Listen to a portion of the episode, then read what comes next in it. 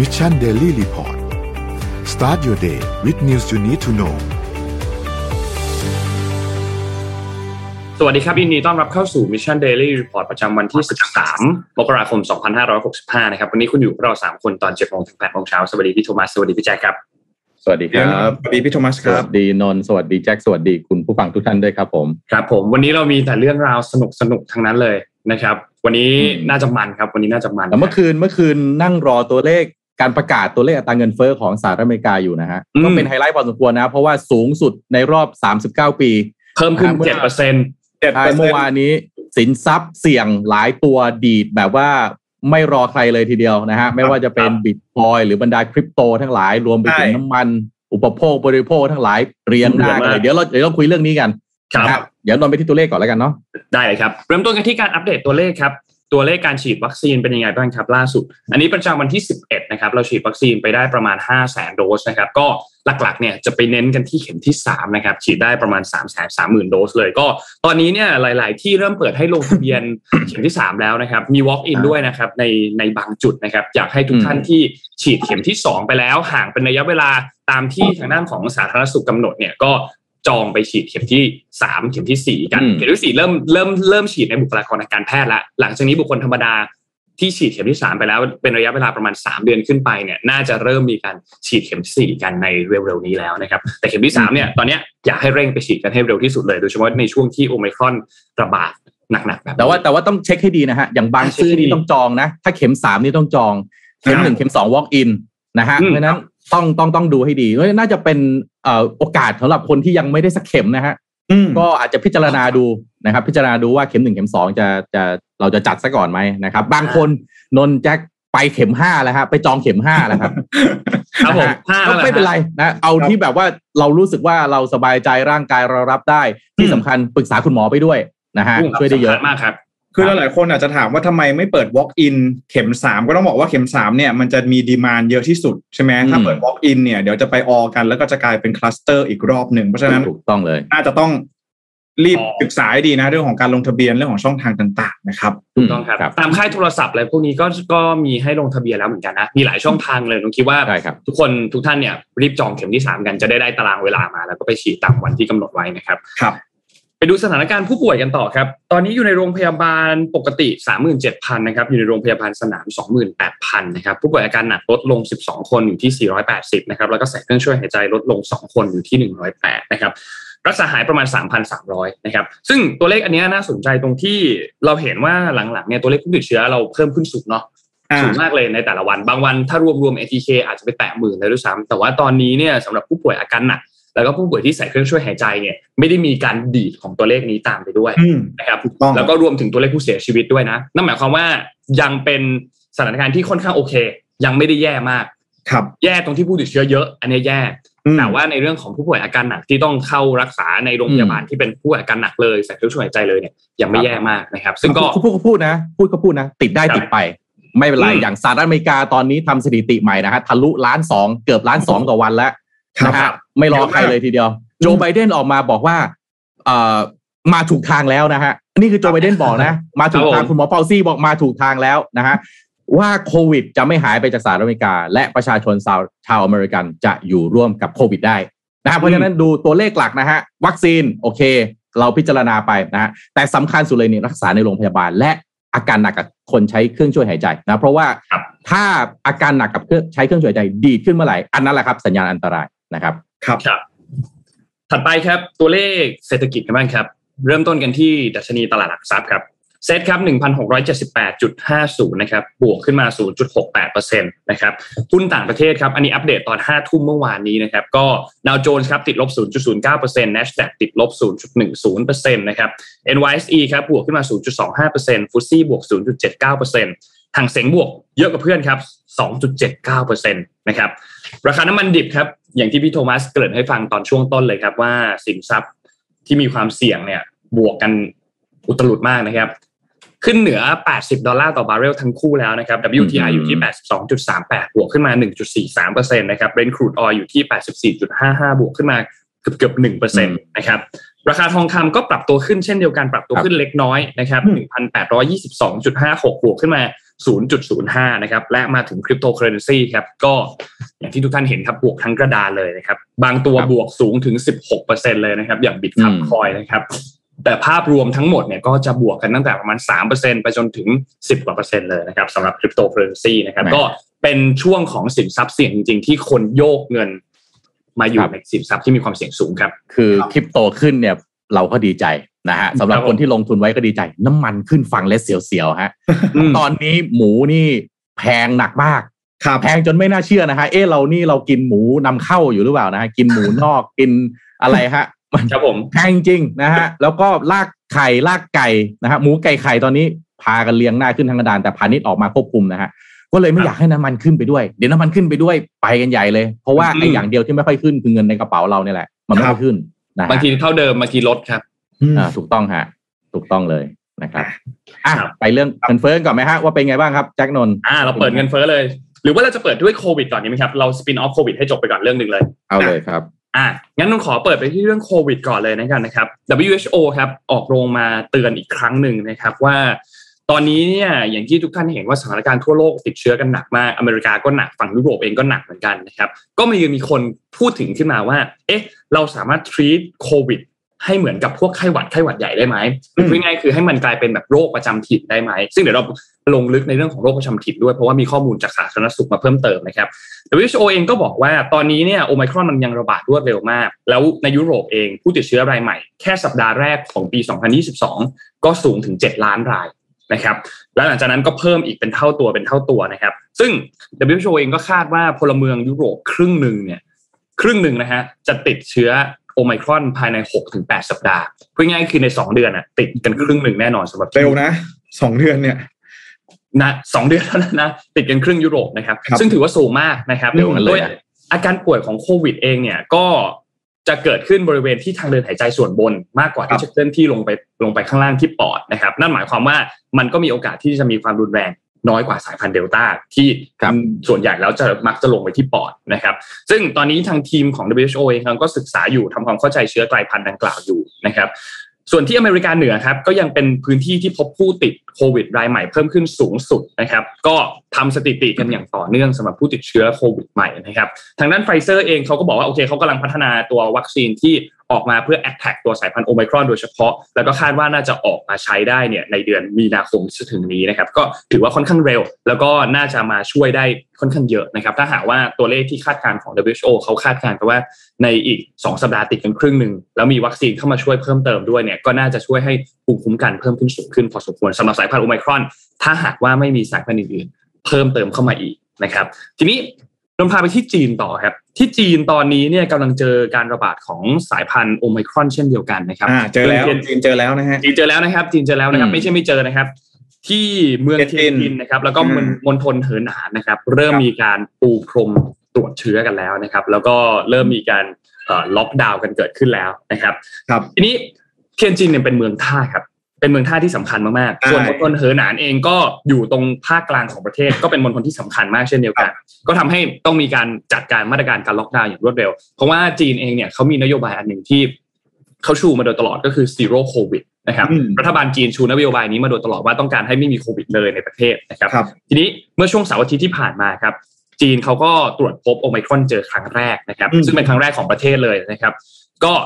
พอตรวจเจอครั้งแรกเสร็จปุ๊บปูพรมเลยครับ ตรวจ 14 ล้านคนเป็นรอบที่ 2 รอบที่ 2 แล้วนะฮะในวันที่ 12 มกราคม ซึ่งคือเมื่อวานนี้นะครับทำให้พบผู้ติดเชื้อรวมเนี่ย 97 ราย นะครับทางด้านเทียนจินครับก็ออกมาประกาศห้ามพลเมืองเดินทางออกนอกเมืองโดยเด็ดขาด ยกเว้นว่ามีธุระจำเป็นจริงๆนะครับโดยถ้าหากว่าจะต้องการเดินทางต้องแสดงผลตรวจที่เป็นลบในช่วง 48 ชั่วโมงหลังจากที่ผลออก แล้วก็ได้รับการอนุมัติจากนายจ้างหรือว่ารัฐบาลท้องถิ่นก่อนถึงจะสามารถเดินทางได้นะครับส่วนในเหอหนานครับผมเทียนจินพี่เสริมให้อย่างนี้ฮะการติดเชื้อที่เทียนจินนี่เรื่องใหญ่นะครับเพราะอะไรครับเทียนจินเนี่ยเป็นหนึ่งในสี่มหานครของจีน นะฮะสี่มหานครมีอะไรบ้างปักกิ่งเซี่ยงไฮ้ฉงชิ่งแล้วก็เทียนจิน ครับ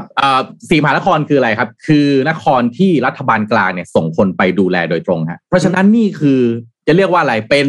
เอ่อเป็นภาพลักษณ์ของรัฐบาลจีนเลย เพราะฉะนั้นติดไม่ได้ ระบาดไม่ได้ การดูแลการฉีดวัคซีนแย่ไม่ได้ ล็อกดาวน์แล้วเอ่อเรียกว่าวุ่นวายห้ามเกิดนะฮะหรือกระแสข่าวอะไรต่างๆที่ออกมาเนี่ยสี่เมืองเนี่ยจีนห้าม ต้องการไม่ให้มีข่าวเคยไปติดเมืองอื่นนะติดไปนะฮะแล้วก็ก็มีมาตรการเนาะแต่สี่เมืองนี้นี่เป็นหน้าเป็นตารัฐบาลจีนนะนี่คือมันถึงเป็นเรื่องใหญ่นะครับ คือพี่โทมัสจะมีเรื่องของเอ่อหนึ่งเลยก็คือว่าจีนเขาฉีดวัคซีนเชื้อตายใช่ไหมฮะแล้วก็อีกเรื่องหนึ่งเลยก็คือว่าในช่วงประมาณปลายเดือนมกราคมจะมีเรื่องของตรุษจีนนะครับแล้วก็ ต้นเดือนกุมภาพันธ์จะมีเรื่องของ Winter Olympic ที่ปักกิ่งด้วยถูกต้องนะเพราะฉะนั้นแล้วการเจอโอมิครอนของจีนในครั้งนี้ถือว่าเรื่องใหญ่มากนะครับเราก็ต้องดูว่าจะสามารถควบคุมได้ไหมโควิด zero จะ work ไหมกับการควบคุมโอมิครอนนะครับเทียนจินเนี่ยก็เป็นเมืองท่าที่สำคัญมาก ๆ ที่อยู่ใกล้กับกรุงปักกิ่งที่สุดนะครับกรุงปักกิ่งจะเจอโอมิครอนหรือเปล่า อันนี้ก็เป็นความเสี่ยงที่น่าจับตามองเหมือนกันนะฮะที่จีนถูกต้องครับ ทีนี้อีกที่หนึ่งก็คือบริเวณที่มณฑลเหอหนานนะครับ ซึ่งห่างจากเทียนจินประมาณเกือบเกือบห้าร้อยกิโลเมตรนะครับ ก็มีการประกาศล็อกดาวน์เต็มรูปแบบเช่นเดียวกันนะครับ เพราะว่าพบว่ามีคนเดินทางมาจากพื้นที่บริเวณตรงนี้ แล้วก็ติดเชื้อโคมิครอนด้วยเหมือนกันนะครับ ซึ่งอย่างที่พี่โทมัสพูดเลยครับว่ามันเป็นเมืองสำคัญเหมือนกันนะครับ แล้วก็ตอนนี้เนี่ยเจ้าหน้าที่ที่กรุงปักกิ่งเองเนี่ยก็ก็เริ่มวิตกกังวลกันแล้ว คนใน กรุงปักกิ่งก็เริ่มวิตกกังวลกัน เพราะว่าอยู่ห่างจากเทียนจินแค่ประมาณร้อยกว่ากิโลเท่านั้นใกล้มากคือใกล้มากนะครับง่ายๆคือเดินทางด้วยรถ ถ้ารถยนต์ก็อาจจะเกือบเกือบสองชั่วโมง แต่ถ้าเดินทางด้วยรถไฟความเร็วสูงเนี่ยครึ่งชั่วโมงก็ถึงแล้วนะครับสำหรับพื้นที่บริเวณตรงนั้นนะครับ แล้วก็มีเรื่องของโอลิมปิกอีกมีเรื่องของตรุษจีนอีก เพราะฉะนั้นก็ต้องจัดการให้อยู่หมัดภายในช่วงเวลาสั้นตอนนี้แต่ต้องดูเหมือนกันว่าจะได้นะจะ work ไหมนะฮะอยากรู้เขาจะจัดเขาจะจัดโอลิมปิกยังไงฮะสงสัยมากเลยอะไม่ให้คนเข้าเนี่ย นะฮะแล้วก็แบบทุกอย่างควบคุมหมดเลยจะจัดยังไงอยากรู้เหมือนกันนะฮะเดี๋ยวเราก็จะคงจะต้องรอรอดูข่าว แต่การเช็คข่าวของจีนเราต้องเช็คหลาย ๆสำนักรวมกันอ่าถูกต้องครับใช่ไหมสื่อทางเป็นทางการของเขาเช่น global times นะครับ หรือเอ่อสื่ออื่นๆนะครับ ที่เป็นของจีน หรือไปดูของฝั่งตะวันตกก็อาจจะแบบเขาก็จะแบบพลัดอะไรว่าลบลบเอาไว้หน่อยนึงใช่ไหมเราก็ต้องหาหลาย ๆ สื่อเพื่อประกอบการพิจารณาของเขาถูกต้องครับ ทีนี้มันมีข้อมูลอีกอันหนึ่งของสาธารณสุข ที่เพิ่งออกมาไม่นานนี้ ซึ่งก็คนก็สงสัยกันมากว่าเฮ้ยมันมีคำว่า endemic กับ pandemic endemic คือโรคโรคประจำถิ่นใช่ไหมครับ คนก็สงสัยว่าแล้วเมื่อไหร่โควิด ถึงจะกลายเป็นโรคประจำถิ่น มันมีเงื่อนไขอะไรบ้าง ทางด้านของนายแพทย์รุ่งเรืองกิจภาตินะครับโฆษกประจำกระทรวงสาธารณสุขนะครับ ก็ได้มาเปิดเผยเมื่อวันที่ 11 ที่ผ่านมานะครับ ก็บอกว่าโอเค เงื่อนไขของมันเนี่ยมันมีหลักๆ ที่ต้องพิจารณา 3 ข้อ ข้อที่1ครับคือ เชื้อลดความรุนแรงลง ปัจจุบันเนี่ยความรุนแรงอัตราการตายของโรคโควิด -19 เนี่ยลดลงเหลือที่ประมาณหนึ่งรายต่อผู้ติดเชื้อหนึ่งพันราย อืซึ่งก็ค่อยๆ ลดลงสองคือประชาชนมีภูมิคุ้มกันค่อนข้างดีแล้ว ไม่ว่าจะผ่านจากการติดเชื้อมาก่อนหน้านี้ หรือสร้างภูมิโดยการฉีดวัคซีนนะครับ และสามคือมีระบบการบริหารจัดการการดูแลรักษาควบคุมชะลอการระบาดได้อย่างดีนะครับ ซึ่งก็ ทางด้านของกระทรวงสาธารณสุขเองก็ยกตัวอย่างเช่นในประเทศไทยแล้วก็อีกหลาย ๆประเทศนะครับ เพราะฉะนั้นสรุปได้ว่าโรคประจำถิ่นเนี่ยมันคือเป็นโรคที่เกิดขึ้นเฉพาะในพื้นที่บริเวณนั้นๆ มีการแพร่กระจายแล้วก็คาดเดาอัตราการติดเชื้อ คาดเดาอัตราการเสียชีวิตได้ เช่น พวกโรคไข้เลือดออกไข้หวัดใหญ่โรคเอสต่างๆนะครับ เพราะฉะนั้นการที่จะเปลี่ยนจากเป็นโควิด กลายเป็นโรคประจำถิ่นได้เนี่ยไม่ใช่เกิดจากตัวเชื้อ หรือว่าระบบสาธารณสุขเท่านั้น แต่มันมีการร่วมมือกันหลายอย่าง ไม่ว่าจะเป็นประชาชนเอง ร่วมกันทำให้โรคโควิด มันมีภูมิคุ้มกันกันมากขึ้น รวมถึงการป้องกันตัวเองมาตรการต่างๆ การฉีดวัคซีนเพื่อเพิ่มภูมิคุ้มกันในระดับบุคคลในระดับประเทศนี่นะครับ ซึ่งก็ต้องต้องต้องผ่านการมาตรการอะไรอีกหลายอย่าง เพราะฉะนั้นก็ต้องต้องช่วยกันแหละนึกว่ามันคือการช่วยกันในหลังจากนี้นะครับ เราทุกคนก็อยากให้มันกลายไปเป็นโรคประจำถิ่นให้เร็วที่สุดเนาะเราจะได้กลับมาใช้ชีวิตกันแบบปกติได้สักทีครับ ก็หวังว่าในเร็วๆปีนี้ครับ จะกลายเป็นโรคประจำถิ่นและทุกคนจะได้กลับมาใช้ชีวิตปกติครับเพราะว่าเราก็รายงานข่าวโควิดจนบางทีก็โอ้ยโควิดเย็นเหมือนกันเลยนะครับนะฮะเออแต่ไม่รายงานก็ไม่ได้เพราะมันเป็นเรื่องสำคัญนะครับก็ต้องรอดูเพราะว่าจริง ๆ ก็ได้ยินมาเหมือนกันว่าบางคนที่ติดเชื้อเนี่ยถ้าได้รับวัคซีนแล้วเนี่ยแทบจะไม่มีอาการเลยนะถ้าเกิดว่าร่างกายแข็งแรงนะครับ ก็ยังไงก็ตามสิ่งที่สำคัญในตอนนี้ก็คือการเข้ารับวัคซีนนะครับไม่ว่าจะเป็นเข็มที่หนึ่งเข็มที่สองเข็มที่สามเข็มที่สี่นะครับถ้าหากว่า มีช่องทางมีโอกาสที่จะเข้ารับเนี่ยก็ขอให้ตัดสินใจเข้ารับวัคซีนกันในช่วงนี้นะครับ ผมไปต่อกันเรื่องอะไรฮะนะครับ ก็สำหรับเมื่อวานนี้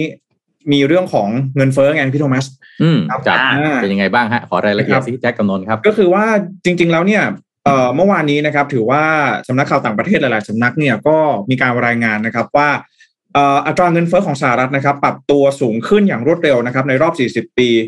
เอ่อจากเดิมนะครับ ตอนนี้เนี่ยอัตราเงินเฟ้อของสหรัฐ year to year นะครับเอ่อช่วงเวลาเดียวกันของปีที่แล้วในเดือนธันวาคมเนี่ย ปรับตัวเพิ่มขึ้นถึง 7%ด้วยกันนะครับ ตอนนี้อยู่ที่ครับ7%แล้วนะครับเอ่อ BBC บอกว่าเอ่อปัจจัยสำคัญเลยนะครับ ก็คือความต้องการสินค้าที่เพิ่มมากขึ้นนะครับ ก็คือ demand เพิ่มมากขึ้นนะครับ แต่ว่า ภาคการผลิตหรือว่าสินค้า supply เองเนี่ยยังคงปรับตัวไม่เพียงพอต่อความต้องการนะครับ ซึ่งนี่ถือว่าเป็นสิ่งที่ทำให้เงินเฟ้อในสหรัฐนะครับ มีสถานการณ์ที่เลวร้ายลงนะครับจากสถานการณ์เงินเฟ้อในตอนนี้นะครับ จึงทำให้มีการคาดการณ์ว่าธนาคารกลางสหรัฐจะมีการปรับเพิ่มอัตราดอกเบี้ยนโยบายภายในปีนี้นะครับ แล้วก็เมื่อเดือนธันวาคมที่ผ่านมาเนี่ยก็ถือว่าเป็นเดือนที่ 3 ติดต่อกันที่อัตราเงินเฟ้อของสหรัฐ ปรับตัวเพิ่มสูงขึ้น ที่ 6%นะครับติดต่อกัน แล้วก็สูงกว่าที่คาดการณ์เอาไว้ถึง 2%ด้วยกันนะครับครับเอ่ออัตราเงินเฟ้อของสหรัฐเนี่ยปรับตัวสูงขึ้นในระยะเวลาอันสั้นนะครั้งสุดท้ายเนี่ยเกิดขึ้นเมื่อปี 1982 นะครับหรือเมื่อประมาณ 40 ปีที่แล้วเป๊ะๆเลยนะฮะราคาที่อยู่อาศัยนะครับ ปรับตัวเพิ่มสูงขึ้น 4.1% year to year นะครับแล้วก็อืมสินอ่าราคาสินค้าอุปโภคบริโภคก็ปรับตัวเพิ่มสูงขึ้น 6.5%ด้วยกันนะครับเอ่อ จากเดิมเนี่ยราคาสินค้าอุปโภคบริโภคเนี่ยปรับตัวเพิ่มขึ้นนะครับต่อปีเนี่ยอยู่ที่ 1.5%เท่านั้นนะแต่ว่าปีที่ผ่านมานะครับปรับตัวเพิ่มสูงขึ้น 6.5%เลยด้วยกันนะครับสำหรับราคาน้ำมันนะครับถึงแม้ว่าในเดือนพฤศจิกายน แล้วก็เดือนธันวาคมเนี่ยจะปรับตัวลดลง 0.4%นะครับแต่ว่าตลอดทั้งปี 2021 ราคาน้ำมันเชื้อเพลิงในสหรัฐเนี่ยปรับตัวสูงขึ้นกว่า 30%ไปแล้วนะครับปรับลดลง 0.4%ก็แทบจะไม่มีความหมายอะไรเลยนะครับ ทางด้านของ OECD นะครับ Organization for Economic Cooperation and Development นะครับ มีการเปิดเผยว่าอัตราเงินเฟ้อในกลุ่มชาติสมาชิกปรับตัวเพิ่มสูงขึ้นมากที่สุดในรอบ 25 ปีนะครับ แล้วก็ในสหราชอาณาจักรเนี่ยปรับตัวเพิ่มสูงขึ้นสูงสุดในรอบ 10 ปีนะครับ นักเศรษฐศาสตร์นะครับ ระบุว่าตอนนี้ก็หวังว่าอัตราเงินเฟ้อที่ปรับตัวเพิ่มสูงขึ้นเนี่ยจะเป็น transitory หรือว่าเป็นช่วงเปลี่ยนผ่านเท่านั้น แล้วก็จะค่อย เฟดหรือว่าจางหายไปหลังจากที่สถานการณ์โควิด -19 เนี่ยคลี่คลายลงนะฮะ แต่อย่างไรก็ตามนะครับเจอร์มโพเวลผู้ก็ผู้ว่าการเฟดนะครับก็ระบุว่าปัญหาที่เกิดขึ้นเนี่ยเป็นปัญหาทางด้านของ supply side นะครับหรือว่าทางด้านของอุปทาน ซึ่งฟื้นตัวได้ช้ากว่าที่คาดการเอาไว้นะครับ ก็ถือว่าเป็นสถานการณ์ที่ ไม่เคยเจอมาก่อน แล้วก็ต้องรอดูว่าจะสามารถฟื้นตัวได้หรือไม่ในช่วงอืมกลางปีที่จะถึงนี้นะครับ อันนี้ก็เป็นสิ่งที่เกิดขึ้นที่สหรัฐนะฮะก็บ้านเราเมื่อวานก็บอกเอ่อมีมีมีข้อมูลเปิดเผยว่า เอ่อของแพงเพราะเงินเฟ้อใช่ไหมฮะครับอืมอืมแต่ว่าบางทีเนี่ยก็ต้องบอกก่อนว่า เงินเฟ้อเนี่ย เพราะว่าของแพงครับเราต้องมองแบบนี้มากกว่านะครับ อ่า อ่าอืมนะโอครับเคมองมองมุมกลับเนาะ มองอีกมุมใช่ครับ เงินเฟ้อเพราะว่าของแพงอืมนนท์เสริมจากพี่แจ๊คครับ ตัวเลขที่เขาเอ่อประกาศออกมาเนี่ยเขาเรียกว่าตัวเลข CPI ตัวเลข CPI มันคืออะไร CPI เนี่ยมันเป็นดัชนีราคาผู้บริโภคครับหรือว่าเขาเรียกกันอีกชื่อหนึ่งก็คือดัชนีวัดเงินเฟ้อนั่นแหละนะครับ consumer price index อ่าใช่ consumer price index เขาประกาศกันตอนสองทุ่มครึ่งถ้าตามเวลาไทยเนี่ยประกาศกันตอนสองทุ่มครึ่งเมื่อวานนี้นะครับ ซึ่งก็ต้องบอกว่าตลาดเขาคาดการณ์กันไว้เนี่ยว่าจะอยู่ที่ประมาณ7%อืมซึ่ง ถ้าหากว่ามันสูงเกิน 7%ไปเนี่ยนั่นหมายความว่าเฟดอาจจะต้องมีการถอนสภาพคล่องออกมา ถอน QE ออกมาเร็วขึ้นไหม ขึ้นดอกเบี้ยเร็วกว่ากำหนดไหม ถ้าหากว่ามันสูงกว่า 7%แต่ทีนี้พอมันออกมาในตัวเลขที่คาดตามคาดการไว้ก็คือ 7%นั่นหมายความว่านี่คือข่าวดีนะ ถ้าตามตามจากที่นักลงทุนคาดการณ์เอาไว้นั่นคือข่าวดีนะครับทำให้โอเค เฟดเองก็ไม่ต้องเร่งขึ้นดอกเบี้ยด้วย ไม่ต้องเร่งถอนเงินออกมาด้วย ทุกอย่างก็เป็นไปตามที่คาดการณ์ไว้ แต่นั่นหมายความว่าสินทรัพย์ที่มีความเสี่ยงสูงอย่างที่พี่โทมัสพูดครับตลาดหุ้น น้ำมันคริปโตเคอเรนซีดีขึ้นทั้งหมดนะครับ เพราะมองว่าเงินเฟ้อกำลังผ่านจุด peak ไปแล้วอืมนะครับอืมก็เลยเป็นข่าวดีกับตลาดหุ้นนะครับ เพราะว่ามันเป็นตัวเลขที่ต้องบอกว่าจริงๆแล้วต่ำกว่าที่ตลาดคาดการณ์กันไว้ด้วยนะ7%เนี่ยเขาคาดการณ์กันไว้ที่ 7.2 คือเมื่อวานนี้เนี่ยต้องบอกว่าสินทรัพย์เสี่ยงหลายตัวดีขึ้นตั้งแต่ช่วงกลางวันนะครับ ซึ่งสำหรับพี่เองพี่ก็นั่งดูอยู่ก็เลยก็เอ๊ะเขาจะไม่รอตัวเลขกันออกมาเหรอแปลว่าทุกคนเก่งว่าตัวเลขออกมาน่าจะต่ำกว่าที่นักวิเคราะห์คาดไว้ อย่างคริปโตเคอเรนซีนี่เรียงหน้าเขียวทั้งกระดานนะฮะดีขึ้นทุกตัวนะครับอืมแล้วพอช่วงสองทุ่มครึ่งนะฮะที่ทางเฟดประกาศออกมาเนี่ย ไม่มีใครตกใจเลยเลยครับตลาดก็ไปต่อ นะครับถูกต้องเพราะฉะนั้นก็ตอนนี้ก็น่าจะเป็นข่าวดีที่ไม่ออกมาช็อกนะครับที่ที่จะมาซ้ำเติมสินทรัพย์เสี่ยงทั้งหลายหลาย ๆ ตัวแต่ว่าถ้าพูดก็พูดนะฮะเงินเฟ้อเจ็ดเปอร์เซ็นนี่สูงนะฮะไม่ได้เจอกันนะฮะตัวเลขแบบนี้เจ็ดเปอร์เซ็นแล้วยังไม่มีใครตกใจเนี่ยนะก็ต้องบอกว่าตอนนี้คุณเอาเอาตังค์ไปฝากแบงค์เนี่ย เงินหายเงินหายไปว่าอะไรครับก็คือไอ้ดอกเบี้ยที่คุณได้จากแบงค์เนี่ย มันสู้กับไอ้เงินไอ้เงินเฟ้อนะไม่ไหว ก็เลยบีบให้คนต้องเอาเงินเนี่ย ไปหาที่ลงทุนเพื่อมันได้ผลตอบแทน ใช่ไหมครับเพราะฉะนั้นอะไรฮะพอตลาดเป็นแบบนี้ปั๊บคนก็ต้องมองหาสินทรัพย์ที่มีความเสี่ยงมากขึ้นนะครับครับอะครับ ถูกต้องครับ ก็เพราะฉะนั้นคืออันเนี้ยมันเทียบกับตัวเลขในเดือนพฤศจิกายนอะตอนนั้นมันบวกขึ้นมา 6.8เปอร์เซ็นต์ครับเดือนนี้บวกขึ้นมา7%ซึ่งก็น้อยกว่าที่คาดไว้ที่ 7.2 เนี่ยนะครับ ก็ทำให้ตัวเลขต่างๆ ก็ค่อนข้างดี ใครที่สนใจจะลงทุนจะลงทุนอย่าลืม SCB Easy Invest ครับอย่าลืมนะฮะอ่าสามารถไปลงทุนกับ SCB Easy Invest ได้นะครับ มีตัวช่วยมากมายที่อยู่ในแอปพลิเคชันนะครับ แล้วก็ถ้าหลาย ๆ ท่านอยากจะลงทุนกับตลาดหุ้นในต่างประเทศ ก็มีเช่นเดียวกันนะครับ มีตลาดมีกองทุนที่ลงทุนในตลาดหุ้นต่างประเทศเช่นเดียวกันอยู่ใน SCB Easy Invest นะครับ มีหลายกองทุนมากครับ ก็สามารถเข้าไปเลือกดูกันได้นะครับ จะได้วางแผนการลงทุนกันได้ตั้งแต่ช่วงต้นปีแบบนี้เลยนะครับอืมก็การลงทุนมีความเสี่ยงนะฮะ ก็ผู้ลงทุนควรศึกษา ให้รอบด้านนะครับ ข้อมูลให้รอบด้านก่อนตัดสินใจลงทุนนะครับอะครับจริงๆวันนี้นะครับต้องบอกก่อนว่าวันนี้เราได้รับเกียรตินะว่าเรามีแขกรับเชิญด้วยนะครับ ในวันนี้ก็คือคุณวิทย์นะครับ วิศรุตสินอ่าสินพงศพรนะครับ ซึ่งวันนี้อยากจะชวนคุณวิทย์เนี่ยนะครับ เจ้าของเพจวิเคราะห์บอลจริงจังนะครับ ถือว่าเป็นเกียรติมากๆได้มาร่วมพูดคุยกัน ในเรื่องของก้าวต่อไปนะครับ ของฟุตบอลทีมชาติไทย ซึ่งต้องบอกก่อนว่าในช่วงปีใหม่ที่ผ่านมาใช่ไหมครับพี่โทมัสกับน้องนนท์ก็คือว่า แฟนบอลชาวไทยเราก็ถือว่าได้รับของขวัญปีใหม่ชิ้นสำคัญเลยนะครับอ่าก็คือการคว้าแชมป์ AFF Suzuki ครับสมัยที่หกอืมอย่างยิ่งใหญ่ด้วยนะ ก็คือไม่ใช่ว่าฟอร์มกระท่อนกระแท่นนะฮะคือฟอร์มเนี่ยโหดเลยนะมากนะครับตบทุกทีมฮะ ฟอร์มไม่ตบแพ้ทุกทีมเลยที่บอกได้เลยใช่ครับนะฮะไม่แพ้เลยขอบคุณจริงๆนะครับมีการครับคว้าเอ่อนักเตะไทยนะครับ ก็คว้ารางวัล MVP นะครับคว้าเอ่ออืมคว้ารางวัลดาวซันโวนะครับ ติดทีมยอดเยี่ยมมากที่สุดด้วยนะครับ ซึ่ง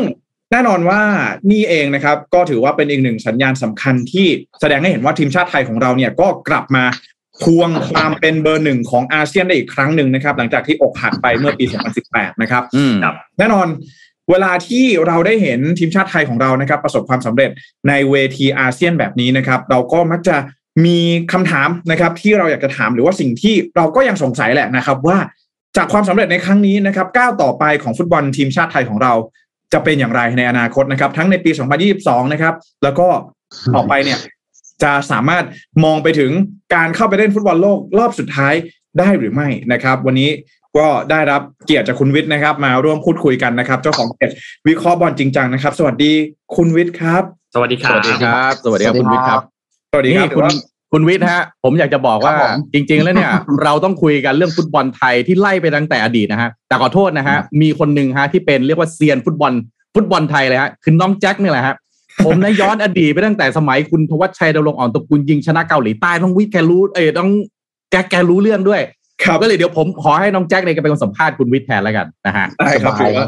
เป็นเกียรติมากๆเลยนะครับ คืออย่างนี้ต้องบอกพี่พี่วิทย์อย่างนี้ก่อนนะฮะว่า ก่อนที่เราจะพูดไปถึง หมุดหมายสำคัญของทีมชาติไทย ในจุดต่อไปในปี 2022 หรือว่าในอนาคตนี้นะฮะอยากจะถามพี่วิทย์สักนิดหนึ่งว่าในมุมมองของพี่วิทย์เองเนี่ยนะครับความสำเร็จจาก AFF Suzuki ครับ 2021 ในครั้งนี้เนี่ยเราได้เห็นอะไรบ้างครับในแง่ของศักยภาพของนักเตะการบริหารจัดการหรือว่าในแง่มุมอื่นๆนะครับ ครับผม ก็ได้ยินเลยครับ ได้ยินชัดเจนครับผมครับ สวัสดีครับคุณโทมัสคุณแจ็คคุณชนนท์เอ็มดีครับก็ครับ ก็คือ ปีนี้เนี่ยก็บอกว่ามีความพิเศษเหมือนกันนะครับ ในซูซูกิครับ อย่างที่เราทราบกันว่าครั้งที่แล้วเนี่ยในปี 2018เนี่ยเราเสียแชมป์ให้กับเวียดนามอืมแล้วก็หลังจากพอเสียแชมป์ปุ๊บฟอร์มเราแย่มากในครับเอเชียนคัพแล้วก็ตกรอบ 16 ทีมสุดท้าย แล้วก็รายการอื่นใดเนี่ยแล้วก็แบบแพ้รวดเลยอะไรเงี้ยแต่ว่าพอมาปีนี้เนี่ยมันมีความเปลี่ยนแปลงสำคัญหลายจุดนะครับ จุดแรกคือเรากลับมาใช้ระบบผู้จัดการทีมนะครับ คือระบบผู้จัดการทีมเนี่ย ผู้จัดการทีมเนี่ยในวงการฟุตบอลไทยเนี่ยคือจะเป็นตัวกลางที่จะเชื่อมระหว่างอืมสมาคมฟุตบอลกับนักเตะอะไรเงี้ยคือมันมันเป็นศาสตร์เหมือนกันอะอย่างคือพวกคนที่เข้ามาคือมาดามแป้งมาดามแป้งครับมาดามครับเขาครับพอเขามาเหมือนเขาเป็นตัวเชื่อมตัวเชื่อมระหว่างนักเตะกับสมาคม เป็นคนเจรจาขอผู้เล่นจากสโมสรนี้สโมสรนั้นเนี่ยทำให้เราได้ทีมที่ค่อนข้างจะ full team มาก full team มาก อย่างคุณแป้งเนี่ยเขาสนิทกับคุณอัยยวัฒน์ของคิงเพาเวอร์ใช่ไหมอืมเขาก็ครับเขาซี้กันอะไรเงี้ยเขาก็ไปขออุ้มธนวัฒน์ ซึ้งจิตถาวรมาเลยไปขออืมธนวัฒน์มา ซึ่งซึ่งแบบโปรแกรมซูซูกิคัพเนี่ยมันไม่ใช่โปรแกรมฟีฟ่า dayก็คือครับสโมสรเนี่ยไม่จำเป็นต้องปล่อยผู้เล่นก็ได้ แต่ว่ามาดามแป้งเนี่ยเขาใช้ connection ของเครือข่ายของเขาเนี่ย แล้วก็ไปสามารถดึงเอาผู้เล่นเก่งๆ มาได้หมดหมดเลย เขาแบบเป็นตัวกลางเชื่อมเนวินชิดชอบของบุรีรัมย์เชื่อมระวิโหลทองของเมืองทอง สุดท้ายแต่ละทีมก็เลยปล่อยผู้เล่นมาครบ และพอทีมมันทีมครบเนี่ย ทีมชาติไทยก็มี มีความแบบ full team มากๆนะครับ แล้วพอเจอคู่แข่งก็ชนะแบบไม่ยากเท่าไหร่ อันนี้คืออันนี้คือจุดแรกและอีกจุดหนึ่งเนี่ยก็คือ passion ของตัวนักเตะด้วย เพราะว่าครับนักเตะเนี่ยพลาดแชมป์มาแล้วในครั้งที่แล้วครับมันก็แบบต้องทวงคืนศักดิ์ศรีของความเป็นเบอร์หนึ่งอาเซียนนะครับครับและที่สำคัญที่สุดคือโค้ชพอเขาเลือกโค้ชได้ถูกด้วยก็คือครับมาโน่โพลกิ้งแต่พอโค้ชนักเตะผู้จัดการทีมพอสามองค์ประกอบมันลงตัวปุ๊บเนี่ยอืมทีมชาติไทยก็เลยไป chill เลยอ่าอืมครับ ทีนี้พี่วิทย์ผม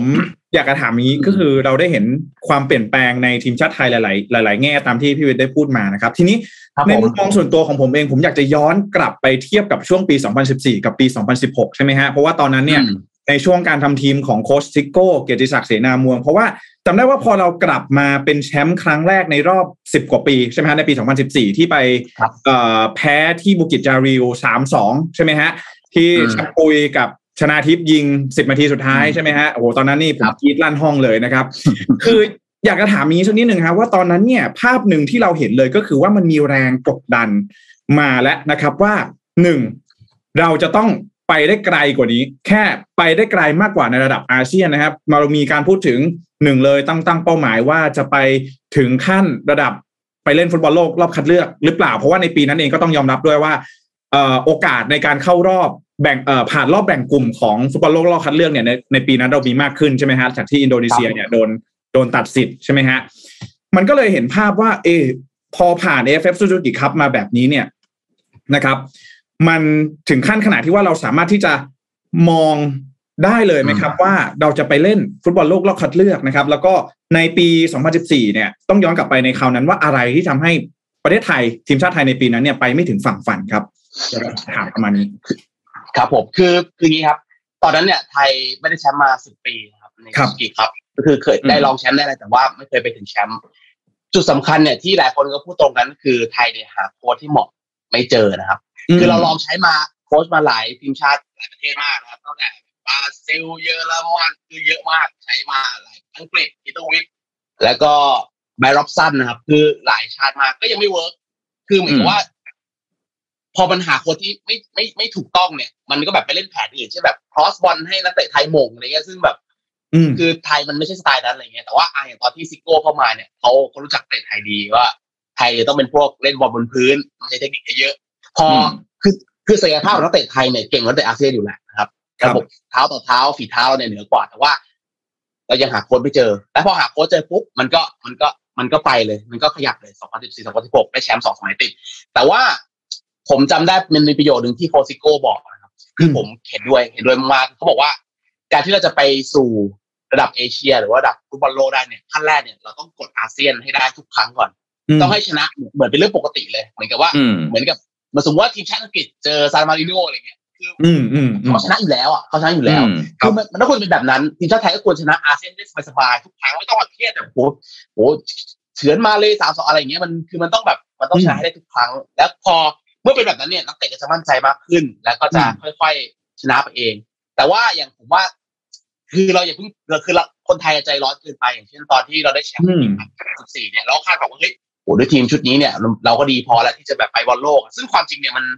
มันยังเป็นแค่การไต่ระดับเฉยๆมันก็อืมมันต้องไปทีละขั้นอาเซียน อาเซียนเจ็บมาจากเอเชียอะกลับมาอาเซียนใหม่ได้แชมป์อาเซียนคราวนี้ไปสู้เอเชียรอบที่สองคือมันต้องแบบค่อยๆไปแบบนี้ คือมันไม่ใช่ว่าแบบพอเราได้ทีมที่โอเค ได้โค้ชที่โอเค แล้วจะชนะเลยเนี่ยมันมันต้องค่อยเป็นค่อยไปมี step ของมันอยู่อืม ครับอืมก็ถ้ามองอย่างนี้นะฮะ ในปีในปี 2022 เนี่ย อืม คุณวิคิดว่าควรจะมองอย่างไรครับสำหรับจุดต่อไป แล้วก็คิดว่าทางสมาคมฟุตบอลแห่งประเทศไทยเนี่ยจะเดินหน้าอย่างไรบ้างครับ คือปี 2022 เนี่ยไทยจะมีการแข่งขัน 5 รายการนะครับ5รายการคือบอลเยาวชน 3 รายการคือมีซีเกม แล้วก็มี AFF รุ่น U23 แล้วก็ศึกชิงแชมป์เอเชียนะครับมีสามรายการ แล้วก็ชุดใหญ่จะมีสองรายการคือรอบคัดเลือกเอเชียนคัพนะครับ แล้วก็อ่าปลายปีซูซูกิคัพอีกรอบหนึ่งนะครับ ก็ อันนี้ก็ไม่มีอะไรนะครับ ก็ รายการแรกที่เป็นเป้าหมายสำคัญก็คือเอเชียนคัพนะครับเอเชียนคัพก็เหมือนยูโรยูโรของอืมยุโรปนะครับเพราะคือขั้นแรกเนี่ยไทยต้องต้องเข้ารอบเอเชียนคัพต้องสุดท้ายให้ได้ก่อนนะครับ ตอนนี้ยังไม่ยังไม่ได้จับสลากออกมาว่าเราจะอยู่ตรงไหนเพราะว่า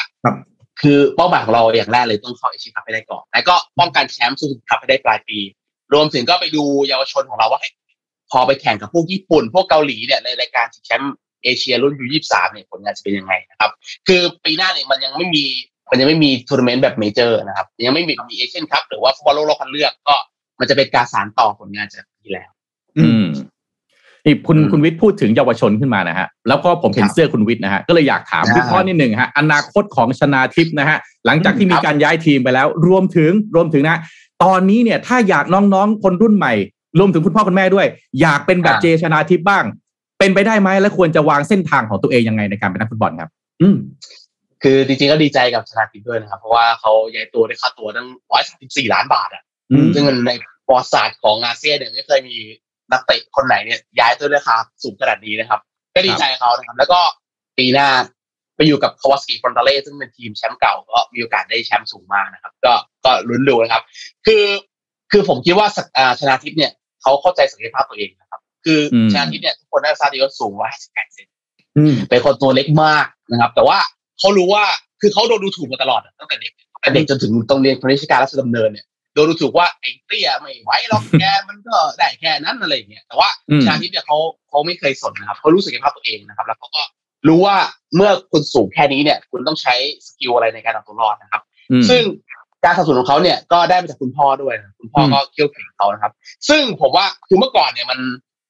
ในยุคของชนะทิพย์เนี่ยมันอาจจะต้องแบบครูพักรักจำคือต้องพยายามเอาเองเนี่ยแต่ว่าในยุคนี้เนี่ยมันโอกาสมันมากขึ้น เพราะว่าหนึ่งเนี่ยเรามี academy เยอะขึ้นนะครับอืมในประเทศไทย และก็สโมสรต่างๆเนี่ยเขาก็มีทีมเยาวชนเขาไป co กับโรงเรียนต่างๆ อย่างชลบุรีเอฟซีเนี่ยก็ไป co กับโรงเรียนท่าข้ามวิทยาคมอะไรเงี้ย คือมันครับมีโอกาสที่แบบที่อ่านักเตะเนี่ยจะจะได้ค้นพบตัวเองได้เร็วขึ้นนะครับ ถ้าเกิดเทียบกับเมื่อก่อนเนี่ยเมื่อก่อนเนี่ยมันต้องพยายามให้ตัวเองแต่เดี๋ยวนี้มันมีช่องทางเยอะขึ้นและอย่างสมาคมฟุตบอลเนี่ยเขาก็เริ่มมีการแบบกำหนด license ของ academy ที่แบบให้เกรด academy นี้หนึ่งดาวสองดาวสามอืมดาว ว่าถ้าเกิดคุณพ่อคุณแม่เนี่ยอยากเห็นลูกแบบเฮ้ย อยากจะแบบพัฒนาอย่างถูกต้องก็ไปหา academy สามดาวเลย จ่ายเงินเป็นแพงเข้าไปเรียนเลยเนี่ยคือมันมีมันมีช่องทางที่มากกว่าเดิม คือมันไม่ใช่แค่ต้องแบบพยายามดิ้นรนด้วยตัวเองแบบอีกแล้วมันมีมันมีช่องทางเยอะขึ้น อืม อืม เหมือนเลือกโรงเรียนเรียนพิเศษอะไรแบบนี้ไหมฮะ ใช่ครับ ใช่ครับอ่าก็คือโรงโรงเรียนประจำมันก็มีอยู่แล้วอะไรเงี้ยครับก็มีโรงเรียนพิเศษสอนอีกอย่างเงี้ยครับความรู้อืมอีกอืมครับอืมนี้ครับ ทีนี้อยากจะถามสุดท้ายนะครับว่าจริง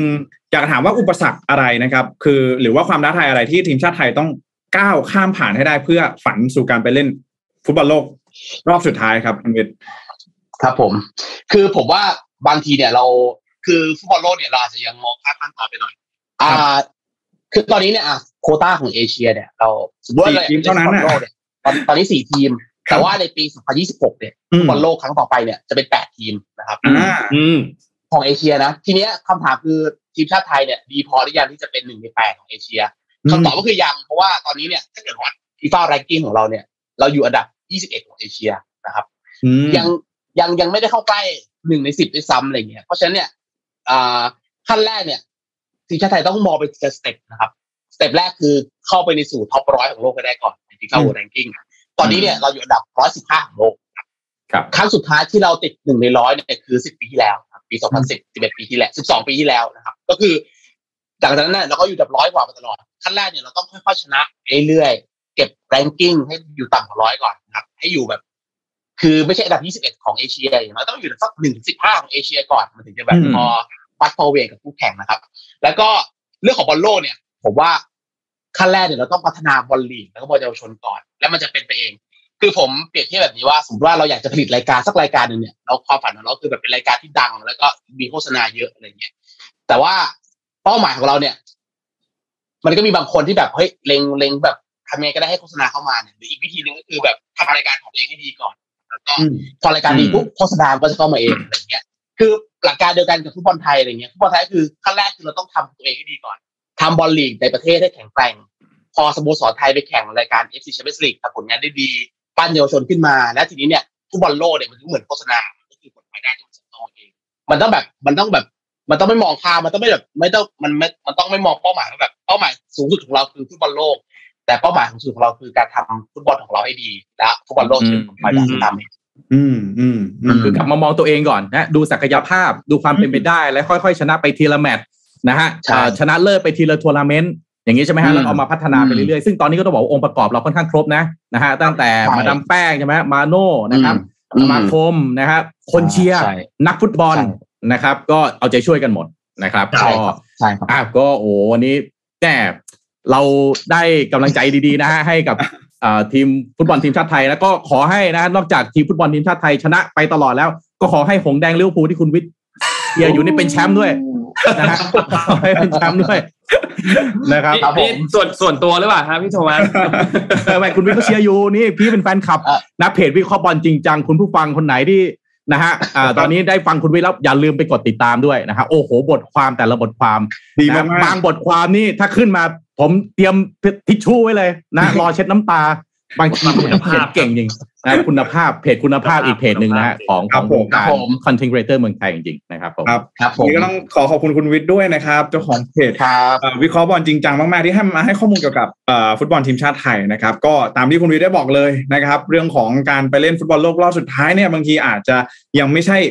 โฟกัสจริงๆเนาะเราต้องทำฟุตบอลทำตัวเราให้ดีก่อนนะครับ เดี๋ยวผลลัพธ์ มันจะตามมาเองนะครับยังไงวันนี้ขอบคุณคุณวิทย์มากที่สละเวลามาร่วมพูดคุยกันคนะรับขอบสวัสดีครับทุกคนคครัรับบสวัสดีครับ สวัสดีครับโอ้โหไม่งั้นฟุตบอลไทยมีกำลังใจนะ ดูแล้วน่าเชียร์ครับขึ้นแบบว่าเป็นกองเนาะคือก็ต้องพูดตรงๆนะฟุตบอลน่ะ ทีมชาติไทยพอขึ้นชื่อว่าทีมชาติไทยคนไทยมันก็เชียร์ทุกคนนั่นแหละนะฮะครับเพียงแต่ว่าบางทีพอไปแพ้มาไปอะไรมาก็ต้องมีคอมเมนต์เนาะเป็นเรื่องปกตินะอืมคือไอ้คอมเมนต์เนี่ยเพื่ออะไรเพื่อให้ปรับปรุงเพราะฟุตบอลน่ะใช่ไหม เก้าสิบนาทีเล่นกันสิบเอ็ดคนฝั่งเราเนี่ยสิบเอ็ดคนเจอฝั่งนู้นอีกสิบเอ็ดคน จังหวะโดนบอลตั้งไม่รู้กี่จังหวะ มันก็ต้องมี comment กันบ้างอยู่แล้วครับใช่ไหมฮะแต่สุดท้ายเนี่ยถามว่าจะเกลียดไหมผมว่าอืมเชื่อว่าไม่มีหรอกเราก็อยากจะให้ชนะทั้งนั้นแหละแล้วตอนนี้เนี่ยนะมีเจชนะทิพย์ไปค้าแข้งนะใช่ฮะฮะมีธนวัฒน์ซึ้งจิตถาวรอยู่กับเลสเตอร์ใช่ไหมฮะแล้วก็มีนักเตะอีกหลายคนที่มีโอกาสที่จะไปฮะไปค้าแข้งในต่างประเทศครับพัฒนาขึ้นเรื่อยๆฮะดังนั้นก็อ่าปัจจุบันนี้ อะไรนะอาชีพนักฟุตบอลเนี่ยเป็นอีกหนึ่งอาชีพนะ ที่ได้รับความนิยมเยอะมากนะรับคือคือบ้านผมเนี่ยอยู่ใกล้กับอะคาเดมี่พอมีคัดตัวทีนี่รถติดเลยพี่โทมัสอ๋อนึกว่าแจ็คจะไปคัดตัวไม่ใช่ใช่ไหมฮะไม่ใช่ฮะคือพ่อแม่ผู้ปกครองเนี่ยโหมากันเต็มเลยครับ มากันอ๋อมาคัด ผมเชื่อว่าหลาย ๆ คนเองก็เริ่มให้ความสำคัญมาก ถ้าเกิดว่ามีเด็ก ๆ น้อง ๆ เข้าสู่ระบบมากยิ่งขึ้นเนี่ยมันก็มีโอกาสมากขึ้นเนี่ยที่เราจะได้เจอเพชรเม็ดงาม ในวันหนึ่งที่ได้รับการเจรนายจากเนี่ยอะคาเดมี่ต่าง ๆ ที่กระจายตัวกันอยู่ทั่วประเทศนะ แล้วก็จริง ๆ ผมก็มีเพื่อนหลายคนนะครับ ที่ตอนเด็ก ๆ เนี่ยไปเล่นแบบไปซ้อมอะคาเดมี่เหมือนไปเรียนพิเศษอะไรแบบเนี้ยฮะอืมก็โหใช้ได้นะ แต่ละคนถือว่าพื้นฐานทักษะอะไรเนี่ย ใช้ได้เลยนะครับ ก็ถือว่าเป็นเนี่ยแหละสิ่งที่เราต้องจับตาดูแต่ว่าฟุตบอลอืมเนี่ยฟุตบอลไทยโดยเฉพาะอย่างยิ่งนะครับฟุตบอลไทยทพี่โทมัสครับคนที่เก่งที่สุดนะครับ คือคนดูครับจริงฮะคนดูเก่งที่สุดครับอ่าบางทีเรามีอาวุธเป็นคีย์บอร์ดกันใช่ไหมฮะใช่เราก็ฮะโค้ชกันใหญ่เลยฮะโค้ชผ่านคีย์บอร์ด โหบางทีไปไปดูที่สนามนี่โหผมนึกว่าผมนั่งอยู่กลางเซอร์อเล็กซ์เฟอร์กูสันนะฮะครับโหผมแต่ละคนนี่แท็กติกนี่เก่งกันมากนะครับเออแต่ว่ามองมองดูบอลไทยนะฮะในตอนนี้เทียบกับเมื่อก่อนแล้วก็ในอนาคตที่เราจะไปเนี่ยก็อยากแจ็คนนท์พี่มองอย่างนี้นะ คือพรสวรรค์ก็สำคัญครับแต่ basic เนี่ยสำคัญสุดถ้ามันเหมือนเราจะทำธุรกิจทำงานทำอะไรก็ตามเนี่ยนะฮะโอ้เราจะเก่งมาจากไหนไม่รู้ไหนอะไรสมัยเนี้ย แต่ไอคนที่เขาฝึกฝนมามี basic นะครับมีข้อมูลพัฒนาตัวเองมาตลอดเนี่ย เวลาจับบอลเวลาส่งบอลเวลาบังบอลนะฮะหรือ stamina หรือกำลังกายที่วิ่งเนี่ยบางทีโอ้โห เรียกว่าอะไรนะพรสวรรค์มาเต็มเนี่ยแต่ไอเรื่อง basic แบบนี้สู้ไม่ได้นี่ไปต่อไม่ได้นะฮะอืมไประดับที่มันสูงขึ้นที่ไปไม่ได้ แบบเดียวกับการทำธุรกิจหรือการทำงานในไม่ว่าคุณจะทำอาชีพอะไรเลยฮะครับ basic สำคัญมากนะครับจริงครับเป็นด้วยครับเรื่องคืนี้อมากคือถ้าเกิดว่าไปดู ฟุตบอลอาเซียนที่ผ่านมาเนี่ยจะเห็นได้ชัดว่า เอ่อเรื่องของระดับความฟิตร่างกายอะไรนี้ก็ถือว่าเป็น basic อย่างหนึ่งเหมือนกันนะครับพี่นอืพมเออโอ้โหใช่ไหมใช่ไปดูพวกฟุตบอลแบบระดับสูงๆเขาวิ่งกันไม่หมดนะฮะใช่ครับเขาวิ่งกัน speed แบบว่าโอ้สิบกว่ากิโลเนี่ยวิ่งๆกันใช่สตามิน่าเขาดีมากใช่ไหม stamina ดีมากแล้วที่สำคัญ Data ด้วยการเก็บ Data อ่าต่างๆ ละเอียดยิบเลยนะฮะๆวิทยาศาสตร์การกีฬาถูกนำมาใช้เยอะมากครับในกีฬาสมัยนี้ ไม่ใช่แค่ฟุตบอลนะ ในทุกกีฬาเลยถูกนำมาใช้เยอะใช่ใช่มากใช่ ซึ่งใช่ครับซึ่งมันก็ส่งผลเยอะในเกมอืมส่งผลเยอะมันเห็นผลลัพธ์จริงๆนะฮะแม่วันนี้วัวันนนี้นี้วันนี้ต้องบอกว่าวันนี้ต้องบอกว่าโชคดีนะฮะน้องเอ็มไม่มาด้วยนะฮะถ้าน้องเอ็มมาด้วยนี่อาจจะมีเหวอเลยทีเดียวนะฮะคุยอะไรกันนะเนี่ยนะฮะพวกเราทั้งสามคนเนี่ย เป็นคอบอลกันทั้งหมดเลย พี่แจ็คก็เชียร์อ่าเชลซีนนท์เชียร์สเปอร์นะครับอ้าวโอเคงั้นเราเปิดเปิดเปิดโต๊ะคุยกันเรื่องใหม่ฮะ คนละทีมกันหมดเลยฮะคุณผู้ฟังฮะพี่โทมัส ยอมกันไม่ได้แล้วฮะนะฮะยอมกันไม่ได้แล้วฮะนาทีนี้นะฮะยอมกันไม่ได้แล้วนะครับครับผมครับผมดูเดือดครับดูเดือดฮะก็อะฟุตบอลติดตามกันนะครับ ก็ถือว่าเอาเป็นเรื่องที่ใครหลาย ๆ คนติดตามนะในช่วงนี้เรื่องของฟุตบอลถูกต้องครับอ่าอะเราไปที่กีฬากันแล้วเรากลับมาที่ข่าวรอบโลกกันบ้างนะแจ็คครับกับนนท์ฮะได้เลยครับตอนนี้อากาศที่ประเทศไทยเรานะฮะมีอุณหภูมิลดลงนะ ใครที่ไปเที่ยวนะฮะภาคเหนือหรือภาคอีสานนี่อุณหภูมิลดลง1นถึงสองศานะฮะครับ ใครอยู่บนดอยนี่เห็นหมอกสวยงามนะฮะแต่ขอโทษนะฮะพี่พาไปที่อาร์เจนตินาหน่อยนะครับครับคลื่นความร้อนรุนแรงที่สุดในประวัติศาสตร์ฮะกำลังถล่มอาร์เจนตินาฮะอุณหภูมิเท่าไหร่รู้ไหมฮะครับให้เดาคงเดาก็ไม่ถูกฮะ 45 องศาครับ 45 องศาเซลเซียสครับโอ้โหนะฮะเมื่อวันที่ 12 มกราคมที่ผ่านมาเนี่ยนะฮะทำให้อาร์เจนตินากลายเป็นประเทศที่มีอากาศร้อนจัดที่สุดในโลกเป็นเวลาหลายชั่วโมงด้วยนะฮะอืมขอโทษไม่ใช่ 10 นาทีนะฮะครับร้อนจัดกันทั้งวันนะฮะแซงหน้าออสเตรเลียนะครับ แล้วก็ คลื่นความร้อนเนี่ยเริ่มถล่มอาร์เจนตินาตั้งแต่สุดสัปดาห์ที่ผ่านมานะครับอืมคลื่นความร้อนเนี่ยยังถล่มหลายประเทศนะครับไม่ใช่เฉพาะอาร์เจนตินานะฮะลาตินอเมริกาเพื่อนบ้านอาร์เจนตินาเช่นบราซิลอุรุกวัยแล้วก็ปารากวัยนะครับถ้าพูดก็พูดนะสามประเทศนี้เขาร้อนมากๆ ฟุตบอลก็อาจจะเก่งน้อยลง อาจจะมีโอกาสนะครับเพราะว่าโควต้าเอเชียเนี่ยอ่าขอโทษกลับมาฟุตบอลอีกแล้วนะฮะโควต้าเอเชียเนี่ยมันต้องไปตัดกับอเมริกาใต้ใช่ไหมมันได้คไปรับสี่ทีมครึ่งใช่ไหมใช่แต่ว่าเดี๋ยวเดี๋ยวเดี๋ยวเดี๋ยวปีหน้าเห็นคุณวิทย์บอกว่ามันได้แปดทีมแล้วใช่ไหมครับใช่นะฮะครับ อะกลับมาที่อุณหภูมิใหม่นะฮะคนขอไปคุณผู้ฟังนะฮะเราตอนเช้านี้นะฮะครับยังอินกับฟุตบอลที่คุณวิทย์มาพูดอยู่นะฮะทีนี้เขาคาดว่าไอ้คลื่นความร้อนนี่ยังถล่มต่อเนื่องต่อไปอีกหลายวันนะครับ แล้วก็มีช่วงหนึ่งนะฮะที่ทำให้คือความร้อนเนี่ยพอมันสูงมากๆเนี่ยมันส่งผลให้ระบบไฟฟ้าต่างๆ มันล่มฮะอืมแล้วก็ประชาชนที่อาศัยอยู่เนี่ย เดือดร้อนกับไฟฟ้าดับไฟฟ้าดับเกิดอะไรขึ้นฮะแอร์มเปิดไม่ได้นะครับนะฮะพัดลมพัดลมไม่ได้หมดเลยนะฮะ เว็บ Accuator เนี่ยนะฮะเราก็ใช้บ่อยๆ พี่เองก็ใช้บ่อยๆนะฮะคาดว่านะฮะ 45 องศาจะยังไม่หยุดฮะอุณหภูมิจะพุ่งไปอีกประมาณ 49 องศาครับพี่น้องโอ้โหในช่วงวันนี้ฮะ วันนี้จนถึงวันเสาร์นี้จะเห็น 49 องศา ซึ่งจะไปเท่ากับสถิติสูงสุดเมื่อ 117 ปีก่อนนะฮะที่อาร์เจนตินาเนี่ยเคยทำสถิติสูงสุดในทวีปลาตินอเมริกาไว้ที่ 48.9 องศาเซลเซียส หรือ 120 องศาฟาเรนไฮต์เมื่อ 11 ธันวาคมปี 1905ฮะครับด้านพยากรณ์อากาศอาร์เจนตินาเองก็เตือนว่าคลื่นร้อนครั้งนี้รุนแรงมากผิดปกตินะฮะทำให้อุณหภูมิในอาร์เจนตินาอาจจะพุ่งทุบสถิติได้อีกหลายครั้งนะครับ ในกรุงบัวโนสไอเรสนะครับเมืองหลวงนะฮะของอาร์เจนตินาเกิดไฟฟ้าดับทั่วเมืองเลยนะครับ หลังระบบเนี่ยส่งกระแสไฟฟ้า หลังระบบส่งกระแสไฟฟ้าล่มเนื่องจากคลื่นความร้อนรุนแรงมากนะครับ ชาวเมืองเนี่ยเขาก็ต้องหาทางคลายร้อนนะครับไป ฉีดน้ำเล่นสวนสาธารณะไปทะเลไปลงน้ำนะฮะด้านนายกเทศมนตรีกรุงโบโนสไอเรส และเจ้าหน้าที่นะฮะก็ประกาศเตือนประชาชนให้หลบแดดในช่วงเวลาที่อุณหภูมิพุ่งสูงสุดนะครับ ให้สวมเสื้อผ้าบางๆ แล้วก็ที่สำคัญป้องกันการดีไฮเดรตคือต้องดื่มน้ำให้มากๆนะฮะประเด็นของเรื่องนี้มันคือฮะคลื่นความร้อนเนี่ยมันแสดงให้เห็นถึงปรากฏการณ์ลานีญาฮะที่กำลังเล่นงานทั่วโลกนะฮะแล้วตอนนี้อาร์เจนตินาโดนหนักมากนะครับ ทำให้สภาพสภาพอากาศร้อนแล้วก็แห้งแล้งนะครับ สร้างความเสียหายกับพืชผลการเกษตรด้วยนะครับอาร์เจนตินาเนี่ยยังเจอกับเรื่องไฟป่ามากขึ้นในช่วงสองสมปีที่ผ่านมาด้วยนะครับแล้วก็แม่น้ำสายหลักๆ ของอาร์เจนตินาเนี่ยแห้งเหือดนะฮะระดับน้ำลดต่ำสุดในรอบเกือบ 80 ปีนะครับโอ้โหเพราะฉะนั้นอันนี้เห็นอาร์เจนตินาแล้วอย่าประมาทนะครับว่าเมืองไทยเราจะไม่เจอมีโอกาสเป็นไปได้นะครับ ลานีย่าไม่เลือกประเทศนะฮะมันไม่รู้นะฮะเขตนี้อาร์เจนตินาเขตนี้ประเทศไทยเขตนั้นประเทศจีน เวลามามันมาหมดนะครับ ที่สำคัญเลยคือไอ้ร้อนเนี่ยมันยังพอดับร้อนได้ พืชผลทางการเกษตรเสียหายเนี่ย มันส่งผลเป็นระยะเวลายาวนานอืมนะครับอืมอาหารขาดแคลนล่ะ อาหารครับแพงขึ้นล่ะ โอ้โห จับตาดูดีๆเลยครับลานียาปีนี้จะเป็นอย่างไรบ้างนะครับคือครับคือเวลามีพวกภัยพิบัติอย่างเงี้ยพี่โทมัสเวลาครับเวลามาเสร็จปุ๊บนะครับ ผมสังเกตว่าพอพอมันผ่านพ้นไปเนี่ย คนก็จะลืมว่าเฮ้ยมันเคยเกิดพวกภัยพิบัติถูกต้องที่ที่มันเป็นผลมาจากเอ่อ สภาพภูมิอากาศที่เปลี่ยนแปลงไปใช่ไหมใช่ใช่จำได้ไหมช่วงประมาณปีที่แล้วครับพี่โทมัสที่มีเรื่องของเอ่อน้ำท่วมบริเวณริมแม่น้ำอะในในกรุงเทพอะครับที่เหมือนน้ำทะเลหนุนสูง แล้วก็อืมทำให้พื้นที่เหล่านั้นเนี่ยน้ำท่วมใช่ไหมฮะที่ตื่นเช้ามาแล้วก็โอ้คนจะเดินทางกันบอกรถติดมากๆ คือนี่ก็เป็นอีกหนึ่งเอ่อปรากฏการณ์ที่เราเห็นได้ชัดว่ามันมันมันมามันมันเป็นผลมาจากเรื่องของ climate change นะฮะถูกต้องครับต้องต้องรอดูว่าต่อต่อไปต่อไปเวลาใครเจอใครบ่นร้อนบอกนะโอ้ย เจออาร์เจนตินาไหมอะไรอย่างงี้ขิงได้นะฮะเราขิงได้นะฮะเวลาอากาศกรุงเทพ39 40 องศาขิงไปเลยครับอาร์เจนตินาร้อนกว่านี้ แต่เขาไม่รู้จะขิงกันไปทำไมนะฮะเพราะว่าร้อนแบบตับจะแตกตอนนี้นะฮะก็ประเทศไทยเราเป็นประเทศที่มีหน้าหนาวนะฮะแต่มีหน้าหนาวประมาณ 7 วันที่เหลือหน้าร้อนหมดเลยหน้าหนาวครับวันฮะสี่สิบเก้าองศานี่มันสุดยอดเลยนะใช่โหดมากฮะ เหมือนตะวันออกกลางได้เราอะขับรถกันกลางแดดเนี่ย อันนั้นสามสิบห้านะ ที่ประเทศไทยเนี่ยนะครับสามใช่สิบครับห้าแคบสุกฮะสามสิบห้าสามสิบหกยังร้อนมากนะแล้วนี่ไม่ไม่มีแอร์ด้วยใช่ไหมครับ บางไฟฟ้าบงจุดับฮะมีไฟฟ้าไฟฟ้าไม่ดับมีไฟฟ้าไฟฟ้าดับไม่มีแอร์นะโอ้โหสี่สิบห้าองศานี่มันหนักหน่วงมาก แล้วลองคิแล้ดวคิดถึงคนที่บ้านเป็นสังกะสีสินนท์แจ็คโอ้โหอืมคนงานก่อสร้างเงี้ยทำงาครันบกลางแดดโอ้โหต้องเห็นใจเลยนะฮะครับ นะฮะซึ่งสุดท้ายก็กลับมาที่เรื่องที่พี่แจ็คพูดครับว่าเราก็มองข้ามปัญหานี้ไปอีกเหมือนเดิมอืมก่อนหน้านี้มันก่อนที่เราจะเจอโควิด เราเคยเจอไฟป่าจำได้ไหมครับ มีช่วงหนึ่งที่ไฟป่าใช่เยอะมากเลย ทั่วโลกเลยมีไฟป่าขึ้นมาเยอะมาก แล้วก็เงียบไปเพครับราะว่าโควิดมา พอโควิดมาคนก็เห็นว่าอ่าโอเค หลาย ๆ อย่างมันฟื้นตัวกลับมามากขึ้นในเชิงของสิ่งแวดล้อม แล้วคนก็เริ่มสนใจเรื่องสิ่งแวดล้อมกันน้อยลงจนกระทั่งมามีช่วงปลายปีที่แล้วที่มี COP 26 เริ่มกลับมาสนใจเรื่องของสิ่งแวดล้อมกันอีกทีหนึ่งประชุมกันอีกทีหนึ่งซึ่งก็หวังว่าจะมี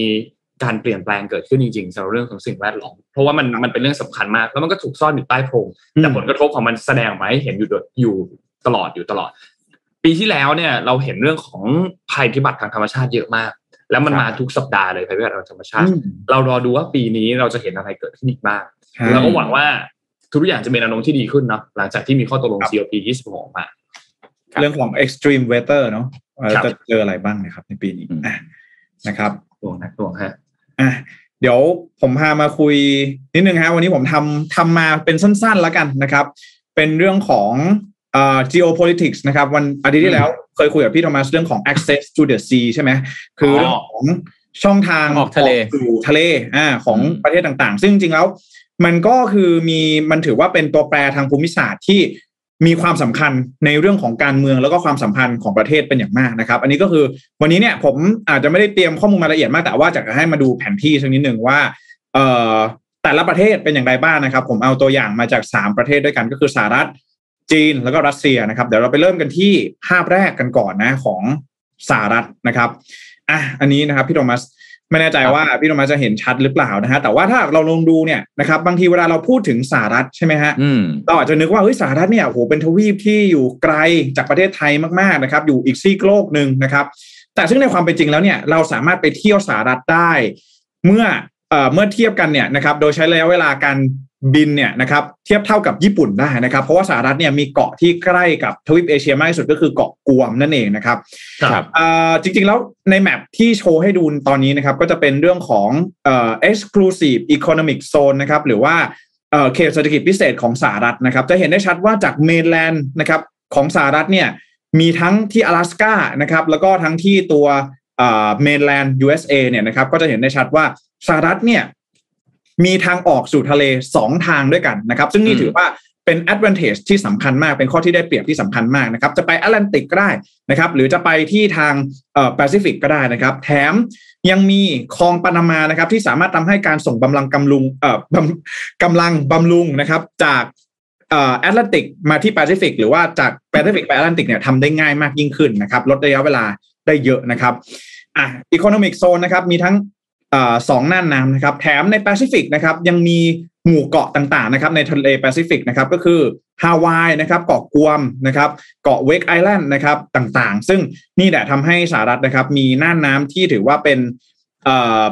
เป็น economic zone เนี่ยหรือว่าเป็น sovereignty right นะครับมีสิทธิ์ที่จะ exploit หรือว่ามีสิทธิ์ในทรัพยากรต่างๆเนี่ยค่อนข้างเยอะนะครับ เรื่องเรื่องของน่านน้ำเนี่ยก็คือมันจะเกี่ยวข้องกับเรื่องทรัพยากร ในทะเลด้วยนะครับ แต่ว่าวันนี้อยากจะมาพูดถึงเรื่องของในแง่ของความมั่นคงนะฮะอะเดี๋ยวไปดูภาพต่อไปนะครับอ่าภาพต่อไปนะฮะภาพนี้นะครับก็จะเห็นได้ชัดนะครับว่าสหรัฐนะครับมีฐานทัพที่อยู่ในเอเชียแปซิฟิกนะครับ หลายที่เลยนะครับ ถ้าไล่ไปตั้งแต่บนสุดนะครับ ที่โยโกซุกะนะครับอันนี้เป็นฐานทัพเรือนะครับ ที่โตเกียวนะครับ ที่ชินเฮนะครับ เกาหลีใต้นะครับซาเซโบะที่นางาซากินะฮะ แล้วก็ลองลงมานะครับก็คือจะเป็นคาเดนะที่โอกินาวานะครับแล้วก็ยังมีที่เกาะกวมด้วยนะครับถ้าเราลองดูเส้นสีแดงนะครับ เส้นสีแดงเนี่ยจะฟอร์มนะครับเป็นสิ่งที่เรียกว่า first island chain นะครับ first island chain คืออะไรนะครับ first island chain คือ หมู่เกาะที่เป็นเอ่อ chain นะครับเป็นเป็นวงแหวนของเกาะที่ล้อมรอบจีนเอาไว้นะครับหาเห็นได้ชัดนะฮะนี่เขาเรียกว่า first island chain นะครับไล่มาตั้งแต่ญี่ปุ่นนะครับโอกินาวา ไต้หวันนะครับ ฟิลิปปินส์แล้วก็ลงมาถึงทางด้านของมาเลเซียนะครับ ไปที่ทะเลจีนใต้นะครับฐานทัพอันนี้เป็น first island chain ก่อนนะครับ นอกจากจะมี first island chain แล้วนะครับ ถ้าหากว่าจีนผ่าน first island chain มาได้นะครับ สมมติว่าอยู่ดีวันหนึ่งจีนสามารถผนวกไต้หวันเข้าไปเป็นส่วนหนึ่งของจีนได้นะครับ ก็ยังมีสิ่งที่เรียกว่า second island chain อีกนะครับ second island chain เนี่ยนะครับก็จะรวมไปที่ฐานทัพที่โยโกซุกะนะครับโตเกียวนะครับฐานทัพเรือที่กวมนะครับแล้วก็จะมีฐานทัพเรือที่นอร์ทเทิร์นมาริอานานะครับหมู่เกาะนอร์ทเทิร์นมาริอานาหรือว่าที่เราน่าจะเคยได้ยินชื่อกันบ่อยๆก็คือเวกไอแลนด์นั่นเองนะครับอันนี้ก็ถือว่าเป็น second island chain ที่ค่อนข้างสำคัญมากๆนะครับนี่จึงทำให้ในปัจจุบันนี้ถามว่าเนี่ยที่พี่โทมัสอ่านว่า ทำไมจีนถึงอยากได้ไต้หวันมากๆนะครับ ถ้าหากว่าจีนได้ไต้หวันนะครับ จะถือว่าเป็นการ break second เอ่อ first island chain สำเร็จนะครับ จีนเองก็จะมีทางออกสู่ทะเลที่กว้างมากยิ่งขึ้นนั่นเองนะครับ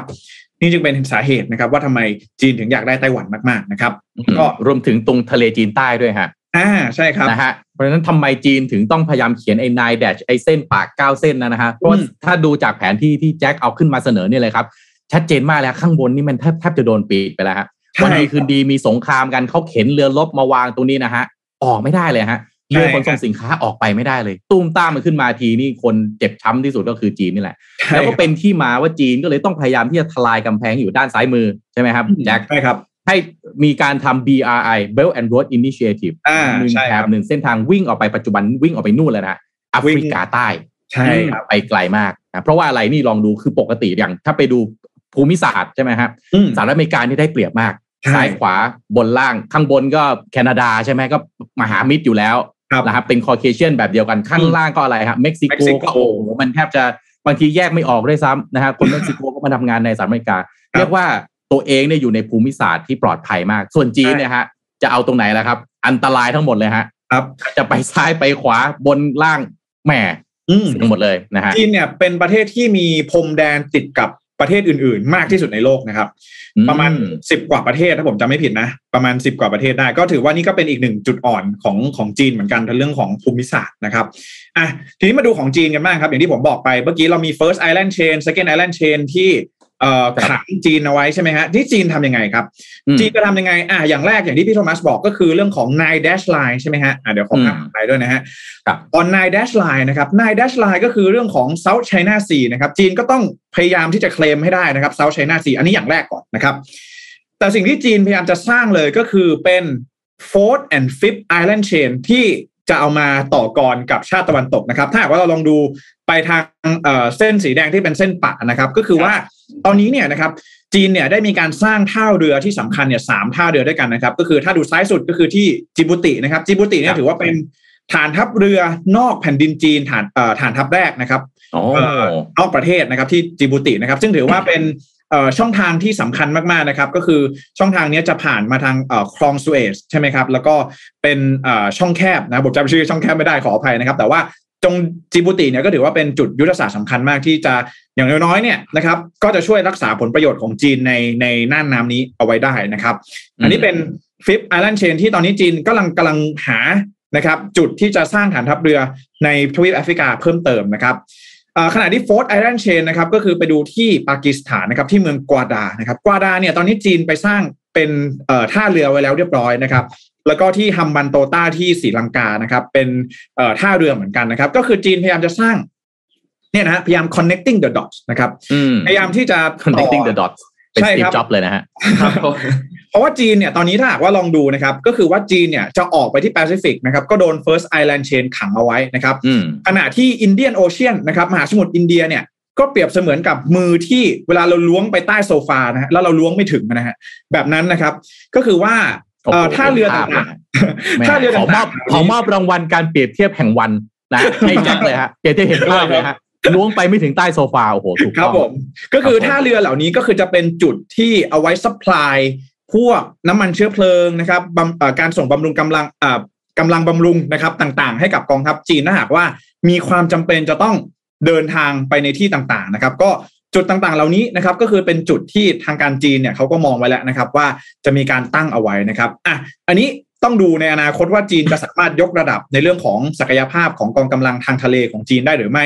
เอ่อพอมีฐานทัพเรือในปากีสถานในศรีลังกา แล้วก็ในจิบูตินะครับ จีนจะมีอำนาจขึ้นมามากขึ้นไหมนะครับ แต่สิ่งที่น่าจะอยากพูดถึงมากเลยก็คือเรื่องของ nine-dash line นะครับอย่างที่อืมพี่โทมัสบอกนะครับ nine-dash line เนี่ยเป็นเส้นทางการค้าที่ มีปริมาณการเดินเรือเนี่ยมากถึงหนึ่งในสามของโลกนะครับอืมเอ่อ South China Sea นะครับ แต่ก่อนนี้เนี่ยมันก็คือจีนเนี่ยก็เคลมมาโดยตลอดนะฮะบอกว่าเจิ้งเหอมาแถวนี้อืมใช่ไหมฮะพี่โทมัสบอกว่าเจิ้งเหอใช่ครับผ่านมา อันนี้ตรงนี้เป็นน่านน้ำจีนนะครับ แต่ก่อนเนี่ย มันมีการเคลมแบบนี้นะครับ สมัยหูจิ่นเทาอะไรเนี่ยมาตั้งนานแล้วนะครับ เพียงแต่ว่า พอจีนกลายมาเป็นมหาอำนาจเนี่ยนะครับ จีนก็ลงมือกระทำสิ่งที่ หลาย ๆ คนก็ช็อกเหมือนกันว่าจะกล้าทำหรือเปล่าก็คือการสร้างเกาะเทียมใช่ไหมฮะการสร้างฐานทัพต่างๆ บนหมู่เกาะสแปรตลีซึ่งนี่เนี่ยมันเลยทำให้ tension หรือว่าความตึงเครียดใน South China Sea เนี่ยมันเพิ่มมากขึ้นแต่ว่าถ้าดูตาม location หรือว่าตามที่ตั้งแล้วก็ไม่แปลกที่จีนจะพยายามเคลมพื้นที่ South China Sea นะครับหรือว่า Nine Dash Line นั่นเองนะครับอะก็ประมาณนี้เรื่องของ access to the sea ของจีนนะฮะแต่ว่าที่สำคัญที่อยากจะพามาดูคือของรัสเซียฮะอะอ่า รัสเซียเนี่ยนะครับแมปนี้เนี่ยจะเห็นได้ชัดว่าจริงๆแล้วรัสเซียเนี่ยนะครับ Washington Post หรือว่า Forbes เองบอกว่าจริงๆแล้ว technically นะครับหรือว่าในทางปฏิบัติแล้วเนี่ยรัสเซียเองเปรียบเสมือนกับ landlocked country นะครับก็คือ access to the sea ของรัสเซียเนี่ยมันถูกบล็อกได้ง่ายดายมาก ๆนะครับ มาเริ่มกันที่เซวัสโตโพลก่อนนะครับเซวัสโตโพลเนี่ยอยู่ในคาบสมุทรไครเมียนะครับที่รัสเซียเนี่ยยึดมาเมื่อปี 2014 นะครับซึ่ง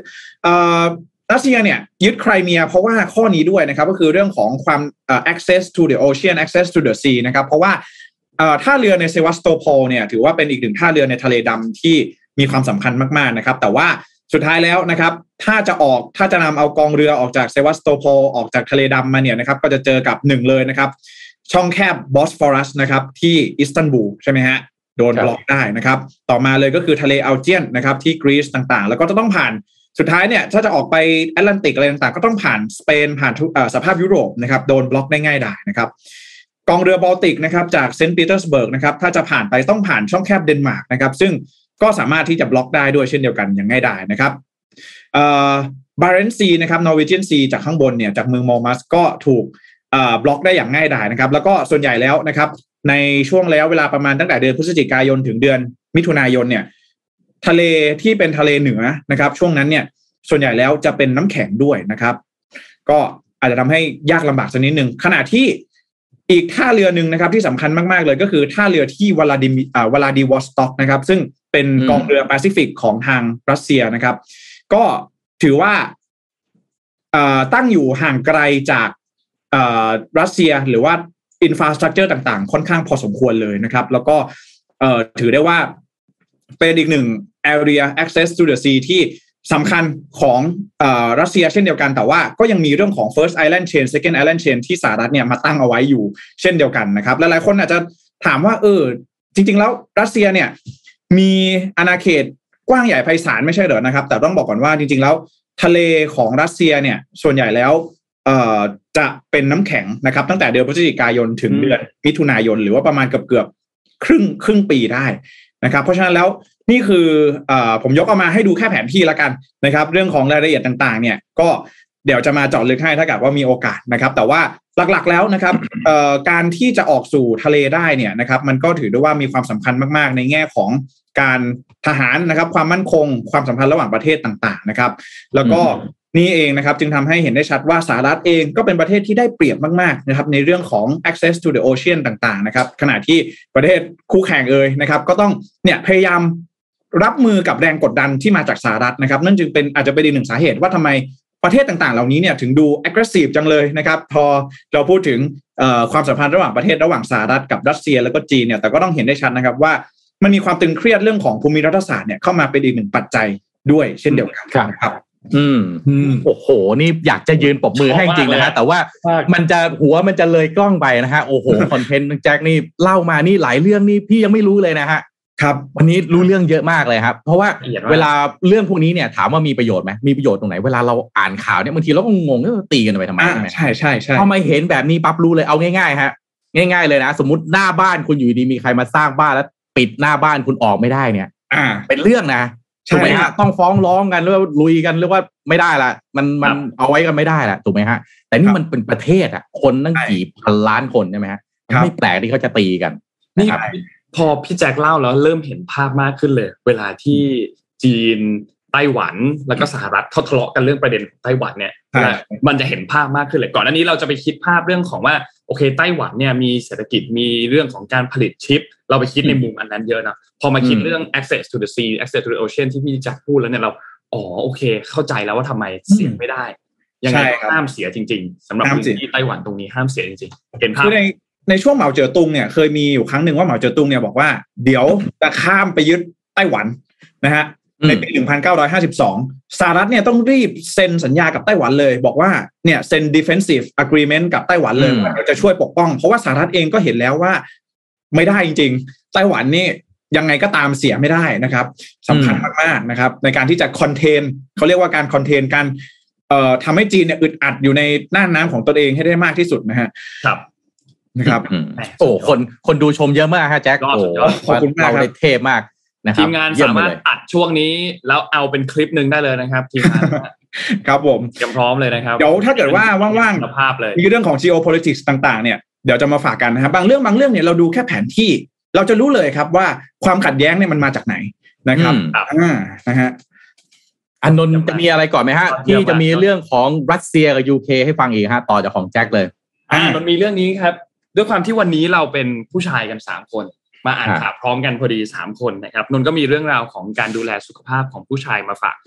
ทุกทุกๆท่านกันนะฮะเราพูดถึงเรื่องของสุขภาพที่ดีของผู้ชาย เราก็จะพูดถึงเรื่องของการออกกำลังกายเนาะการรับประทานอาหารที่ถูกต้องอ่าทานอาหารที่ดี ซึ่งแน่นอนเรื่องนี้เป็นเรื่องสำคัญมากออกกำลังกายอย่างสม่ำเสมอทานอาหารให้ครบห้าหมู่มีสุขภาพที่ดี อย่าลืมพวกวิตามินแร่ธาตุอะไรต่างๆก็สำคัญมากๆแต่อีกอันหนึ่งที่ผู้ชายเรามักจะมองข้ามก็คือเรื่องของปัญหาผิว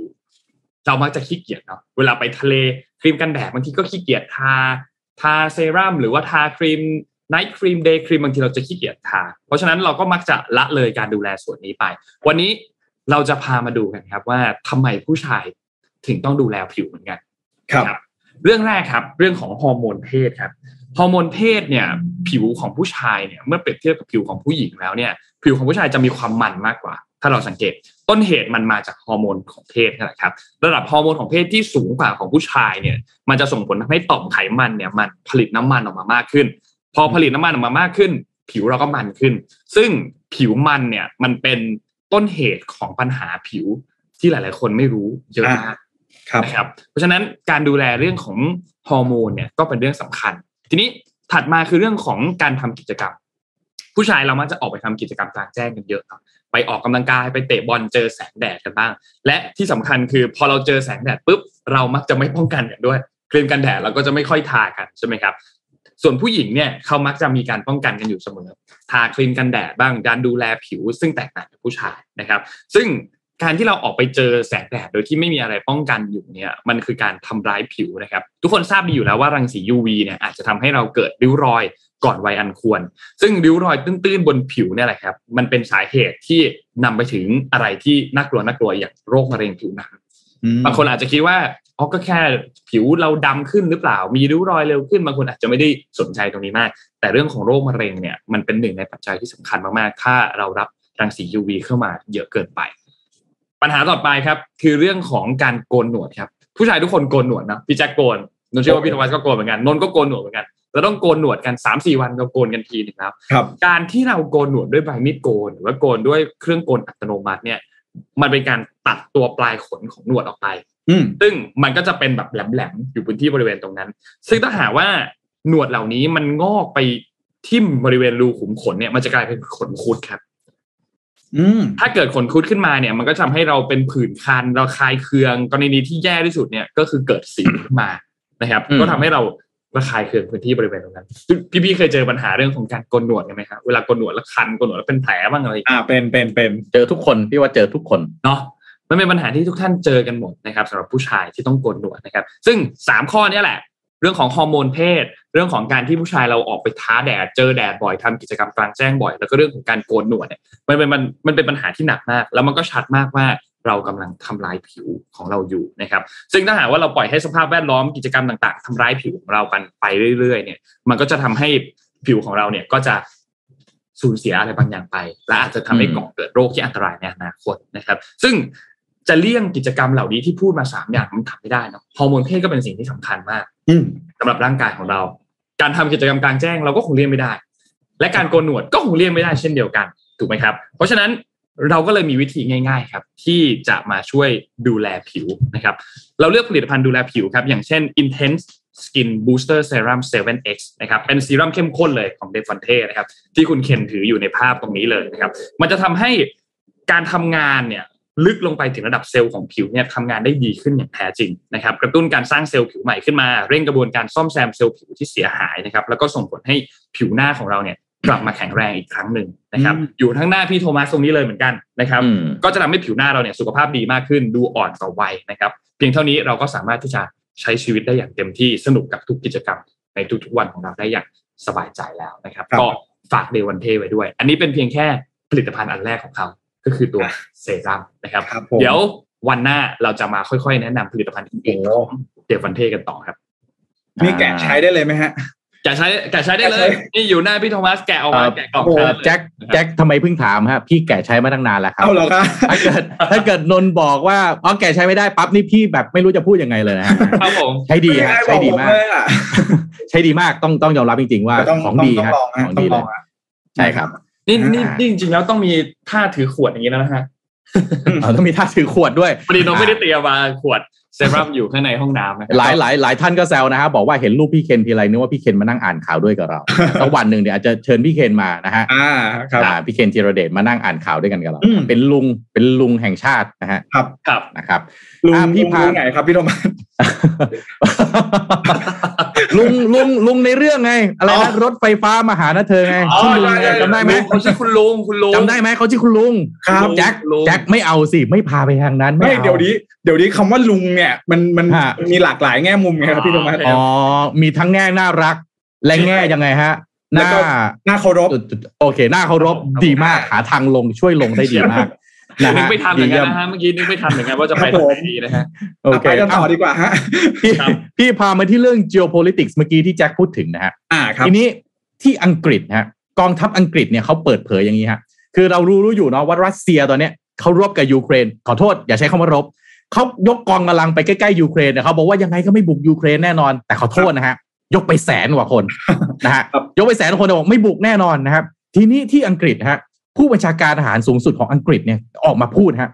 ว่าการก่อวินาศกรรมใต้ทะเลของรัสเซีย ซึ่งตอนนี้เนี่ยกำลังดำเนินอยู่เนี่ยสามารถอะไรฮะทำลายสายเคเบิลใต้ทะเลแล้วมันเกิดอะไรขึ้นนะฮะสายเคเบิลใต้ทะเลเนี่ยมันหล่อเลี้ยงเครือข่ายอินเทอร์เน็ต และการทำธุรกรรมการเงินระหว่างประเทศของสหราชอาณาจักร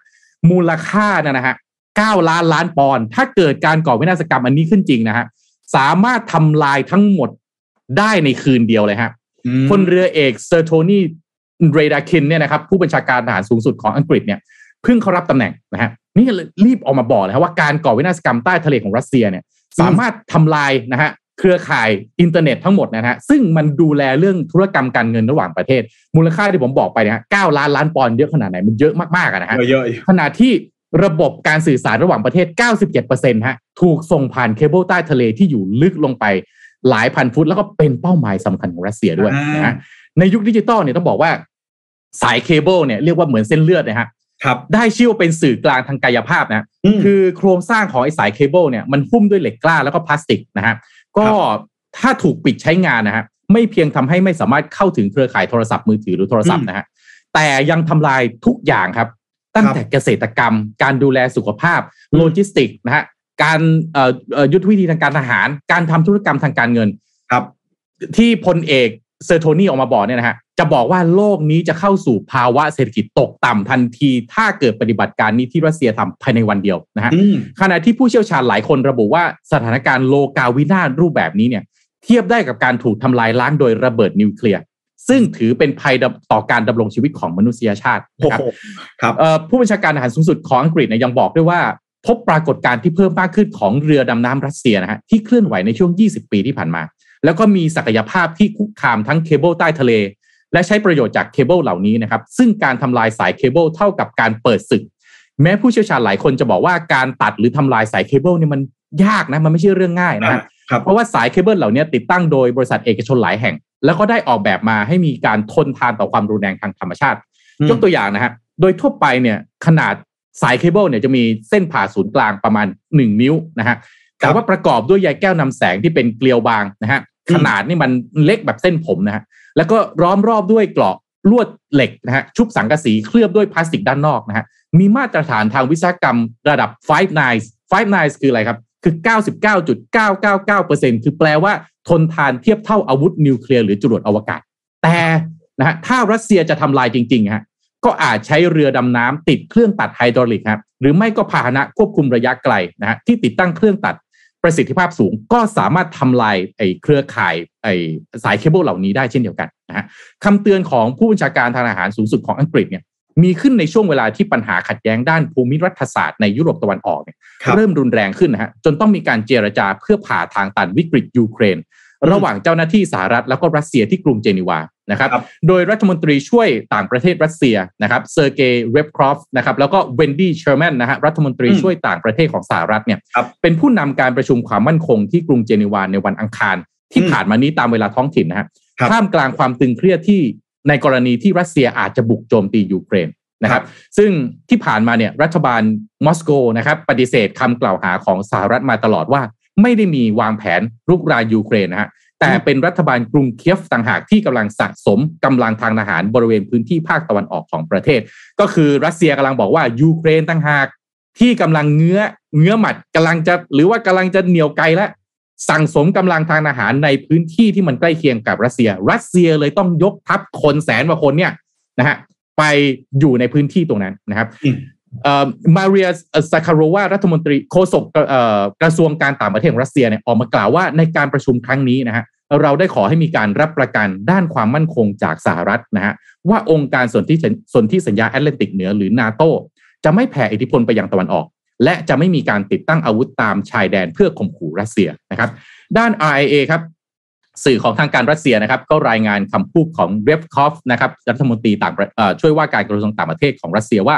การหารือเนี่ยเป็นไปอย่างมืออาชีพและมีประสิทธิภาพนะครับแล้วก็ได้แจ้งกับเชอร์แมนซึ่งเป็นรัฐมนตรีช่วยนะฮะกระทรวงต่างประเทศของสหรัฐอเมริกาว่า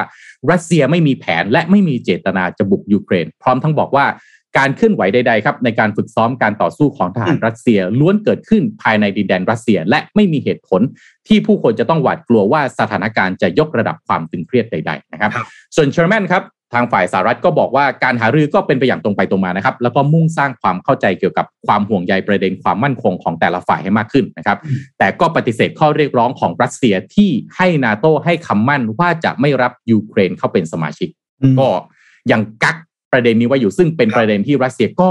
กังวลมากที่สุดประเด็นหนึ่งแล้วกันนะครับเชอร์แมนบอกว่าสหรัฐนะฮะจะไม่อนุญาตให้ใครขัดขวางนโยบายเปิดรับสมาชิกของนาโตซึ่งเป็นประเด็นสำคัญของพันธมิตรนาโตนะครับ แต่เรบคอฟนะครับทางฝ่ายรัสเซียย้ำว่าสำหรับรัสเซียแล้ว ต้องการหลักประกันที่มีผลผูกมัดทางกฎหมายครับเพื่อสร้างความมั่นใจว่ายูเครนจะไม่มีวันได้เป็นสมาชิกของนาโตเพราะเรื่องนี้เป็นเรื่องความมั่นคงระดับชาติของรัสเซียหนึ่งคนที่ทุกคนรอฟังครับ นั่นก็คือแอนโทนีบลิงเคนครับรัฐมนตรีอ่าต่างประเทศของสหรัฐก็กล่าวว่า ก่อนหน้านี้นะฮะก่อนที่การประชุมจะเริ่มขึ้นเนี่ยบลิงเคนกล่าวว่า ไม่คาดว่าการเจรจาระหว่างสหรัฐแล้วก็รัสเซียที่เกิดขึ้นเมื่อวันอังคารที่ผ่านมาจะช่วยให้ความสัมพันธ์ของทั้งสองฝ่ายมีความคืบหน้า ตราบใดก็ตามที่ชายแดนของรัสเซียเอ่อชายแดนของยูเครนที่ต่อกับรัสเซียยังมีความตึงเครียดอยู่นะครับเอ่อบลิงเคนเนี่ยกล่าวว่า ผมไม่คิดว่าเราจะบรรลุข้อตกลงใด ๆ ในการเจรจานะครับ แต่เราจะรับฟังสิ่งที่พวกเขามีความกังวล และพวกเขาก็จะรับฟังในสิ่งที่เรามีความกังวล และเราจะดูว่าการเจรจามีความคืบหน้าหรือไม่ แต่ คงเป็นไปได้ยาก ขณะที่ความตึงเครียดคงมีเพิ่มมากขึ้นเรื่อยๆนะครับครับบิงเคนก็ยังเสริมนะฮะว่ารัสเซียส่งฐาน1นึ่งแสนนายเนี่ยประชิดชายแดนยูเครน และสามารถเพิ่มกำลังพลได้ทุกเมื่อ ดังนั้นนะฮะถ้าทุกฝ่ายต้องการลดความตึงเครียด และให้การเจรจามีความคืบหน้า เรื่องนี้จำเป็นต้องมีการแก้ไขแปลว่าทั้งสองฝ่ายอาจจะต้องถอยทับคำจริง ๆ อาจจะไม่แปลว่าทั้งสองฝ่ายฮะอาจจะหมายถึงรัสเซียก่อนว่าต้องให้รัสเซียถอยทัพกลับไปนะครับแล้วก็ทิ้งท้ายนะครับว่า บลิงเคนเนี่ยเขาไปออกรายการ This Week นะฮะของสถานี ABC ฮะว่าสหรัฐเตรียมใช้มาตรการลงโทษทางเศรษฐกิจอย่างรุนแรงต่อรัสเซีย หากรัสเซียส่งทหารบุกยูเครน ดังนั้นครับวิธีการทางการทูตจึงควรเป็นตัวเลือกอันดับแรกนะครับอืมก็อย่างที่ก่อนหน้านี้เอามาคุยไปนะฮะสิบอันดับข่าวน่าจับตามองประจำปีนี้ครับปีนี้ถ้าเปิดปีมาจะเห็นว่าเรื่องของจีนไต้หวันนะฮะอเมริกาค่อนข้างจะยังไม่ร้อนแรงเท่าปีที่แล้วอืม ร้อนแรงแซงหน้ามามากกว่าคือรัสเซียยูเครนเนี่ยแหละครับ เพราะว่าครับมันดูแล้วน่ากลัวกว่าเยอะ เพราะว่าเรียกว่านะฮะมีการส่งกำลังทางทหารกันเป็นแสนนายไปแล้วนะฮะแล้วก็เดี๋ยวทุกคนก็กังวลหมด ยุโรปกังวลหมดนะครัฮะบน่าจะน่าจะวันวันนี้วันนี้น่าจะมีข้อสรุปออกมา เพราะว่าวันนี้เนี่ยทางทางเอ่อ เซอร์กี้นะครับเรบคอฟเซอร์กี้ของทางครับเอ่อรัสเซียรัสเซียเนี่ยจะไปคุยกับนาโตวันนี้ที่กรุงบรัสเซลส์อ่านะครับใช่นาน่าจะมีน่าจะมีบทสรุปออกมา แล้วก็ในช่วงโหผมจำวันที่ไม่ได้ แต่ว่าเดี๋ยวจะไปคุยกับเอ่อทางด้านของเอ่อตัวแทนจากยูเครนอีกนะครับ ในหลังจากนี้นะ แต่ว่าต้องดูว่าคุยคือคุยกับสหรัฐเนี่ย ชัดแล้วว่าไม่สามารถตกลงกันได้นะครับครับต้องมาดูว่าคุยกับนาโตจะเป็นอย่างไรจะตกลงอะไรกันได้ไหมแต่ว่า ข้อเสนอของทั้งสองฝ่ายเนี่ย มันก็เป็นข้อเสนอที่ขอสิ่งที่อีกฝ่ายหนึ่งเนี่ยทำให้ไม่ได้ก็ถูกต้องเลย มันก็เลยไม่รู้ว่ามันจะลงกันยังมันไงก็ไม่จบไงฮะมันมันก็เลหายไม่ตรงรู้กลางไม่เจอไงมันหาตรงกลางไม่เจอรัสเซียบอกห้ามรับยูเครนเข้านาโต้อ่านะใช่อเมริกาบอกไม่เราจะรับยูเครนเข้านาโต้เออทีนี้ไม่รู้เลยจะเอายังไงดีก็เลยไม่รู้ว่าเนี่ย พอผมจำได้ว่ามีมีสำนักข่าว DW มันไปถามผู้เชี่ยวชาญเนี่ยก็บอกผู้เชี่ยวชาญก็บอกว่า ไม่รู้เหมือนกันว่าสหรัฐจะทำยังไง เพราะว่ายูเครนเนี่ยเขาตั้งธงเออรัรัสเซียเนี่ยเขาตั้งธงมาอยู่แล้วว่าห้ามไม่ไม่ให้รับยูเครนเข้านาโตแต่เขาก็งง เอ๊ะแล้วสหรัฐจะเคาน์เตอร์ยังไง จะมีข้อเสนออะไรไปไป offer นะฮะ ก็ต้องจับตาดูนะครับ แล้วก็ถ้าพูดถึงเรื่องของการ sabotage ใช่ไหมฮะ การทำลายเคเบิลใต้น้ำเนี่ยอืมอันนี้เนี่ยผมเห็นชัดเลยว่ามันก็คือว่าหนึ่งคืออังกฤษเนี่ยนะครับสหราชอาณาจักรเนี่ยเป็นเกาะนะฮะ ประเทศที่เป็นเกาะเนี่ยจะได้เปรียบในเรื่องของการถูกยึดใช่ไหมฮะจะยึดครับยากขึ้น แต่ว่าสิ่งหนึ่งเลยที่ที่ผมคิดว่าเนี่ยจะเป็นสิ่งที่ถ้าเกิดว่าเกิดสงครามขึ้นมาเนี่ย อันนี้ก็เป็นเรื่องหนึ่งที่น่าจะโดนแน่นอนก็คือเรื่องของเนี่ยฮะการซาโบทา e พวกเอ่อ line of communication อืมนะครับการสื่อสารต่างๆนะครับ แล้วก็สมัยก่อนเนี่ย จะเป็นสมัยสงครามโลกเนี่ยจะเป็นเรือดำน้ำที่เป็นเรือ U ใช่ไหมฮะ แล้วก็อืมเยอรมันเนี่ยจะใช้เรือดำน้ำเนี่ยในการตัด การส่งกำลังบำรุงของฝ่ายพันธมิตรแต่ว่าผมว่ายุคนี้เนี่ยจะเป็นการตัดสายเคเบิลนะฮะตัดอินเทอร์เน็ตอ่าคล้ายๆจะบอกว่าบางทีโดนตีหัวเนี่ยไม่เจ็บเท่าโดนตัดเน็ตนะฮะนึกออกไหมฮะ ตัดเน็ตปั๊บเล่นไลน์ไม่ได้เข้า Facebook ไม่ได้จริงฮะโอ้โหจริงจะเป็นครับจะผมตายนะฮะ จะเป็นจะตายเพราะฉะนั้นแบบเดียวกันเลยฮะนี่เหมือนรัสเซียใช้กลยุทธ์นี้เลยฮะตัดเน็ตมันเลยฮะครับผมแล้วแล้วอเมริกเออต้องบอกว่า UK เนี่ยมันเป็นสหราชอาณาจักรเนี่ยเขาเป็น ศูนย์กลางทางการเงินของโลกแห่งหนึ่งเลยทีเดียว เพราะฉะนั้นคุณใช่คุณไม่ต้องไปทำลายอะไรเขาเลยครับ ตัดเน็ตมันเลยฮะครัตับดเน็ตเท่านั้นแหละครับลำบากมากลำบากที่แน่ๆนะฮะถ้าตัดเน็ตมานี่ดีไม่ดีนะฮะอดดูบอลพรีเมียร์ลีกกันนะฮะเป็นเรื่องนะฮะยุ่งเลยนะฮะยุ่งเลยนะฮะยุ่งจริงพูดไปก็ขำไปนะฮะแต่เอาก็จริงๆแล้วไม่อยากให้เกิดนะฮะเกิดขึ้นมาเป็นเรื่องใหญ่นะฮะผมว่าเครียดนะฮะเครียดนะฮะเครียดเลยทีเดียวนะฮะนี่ตอนอ่านี้เดี๋ยวราชอาณาจักรเนี่ยเจอเยอะมากเลยนะพี่โทมัส อะไรนะเรื่องนี้ใช่ไหมสัตว์เรื่องไหนเคเนี่ยครับ เจอเยอะอ่ามมากเลย ตอนนี้เนี่ยทางด้านของเอ่อนายกรัฐมนตรีเนี่ยก็เจอประเด็นของปาร์ตี้เกตด้วยนะอืมอืมอธิบายให้ฟังอย่างนี้คำว่าเอาเกดิตเนี่ย มันมันมักจะถูกเอาไปต่อท้ายในเรื่องที่มันมีดราม่าต่างอืมอืมอืมๆมันมีเราเคยได้ยินคำว่าโอบามาเกตเคยได้ยินคำว่าวอเตอร์เกตอืมครั้งนี้เป็นปาร์ตี้เกตซึ่งเกิดขึ้นจากเรื่องของบอริสจอห์นสันอืมอืมมมันมีประเด็นขึ้นมาอย่างนี้ครับ คือในช่วง กลางปีที่แล้วปี 2000ปีเอ้ยกลางปี 2020 ครับ ตอนนู้นเนี่ยมันดันมีมันมีล็อกดาวน์เกิดขึ้นที่สหราชอาณาจักรแล้วเขาล็อกดาวน์กันหนักมาก อย่างที่ทุกคนทราบเพราะว่าที่สหราชอาณาจักรเองก็เจอผู้ติดเชื้อกันค่อนข้างเยอะในช่วงแรกๆใช่ไหมครับครับทีนี้ปรากฏว่ามันมีอีเมลอันนึงส่งมาจากเลขาธิการส่วนตัวของบอริสจอห์นสันในช่วงตอนนั้น เดือนพฤษภาคม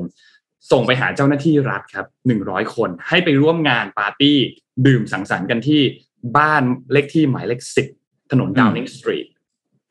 ซึ่งก็คือทำเนียบนายกรัฐมนตรีในกรุงลอนดอนนั่นแหละอืมครับซึ่งมันดันเกิดขึ้นในช่วงเดือนพฤษภาคมปี 2020 เป็นช่วงเวลาที่เขาล็อกดาวน์ป้องกันกันหนักมาก แล้ว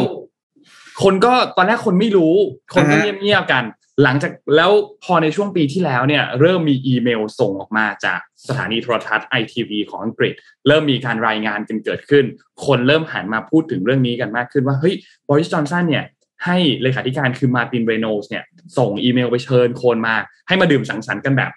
เขาใช้คำว่า social distancing นะแต่มาดื่มกันที่บ้านเลขที่หมายเลขสิบเนี่ยนะครับถนนดาวนิงสตรีทเมื่อวันที่ 20 พฤษภาคม ซึ่งตอนนั้น อังกฤษมีมาตรการล็อกดาวน์ห้ามรวมตัวกันนอกบ้านของคนจำนวนเยอะๆมากๆ แต่นี่ดันเป็นคนในรัฐบาล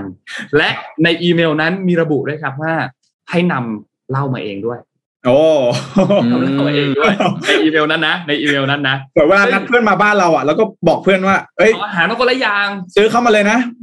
เราไม่ออกไปแล้วอ่าอันนั้นประมาณนั้นประมาณนั้นเนี่ยทำไมนักข่าวเขาเก่งอย่างไรเนี่ยเขาเป็นคนมาจากไหนฮะเนี่ยแล้ว มันมีข้อความในอีเมลอันนี้ก็เลยมาอะเออเขาก็บอกในข้อความเนี่ยก็ดันเป็นแบบข้อความประมาณว่าแบบให้มาแบบเออมาเฉลิมฉลองกันหน่อย ก่อนหน้านี้เรามีแบบภารกิจวุ่นวายกันมากเลย แต่ตอนเนี้ยมันก็มา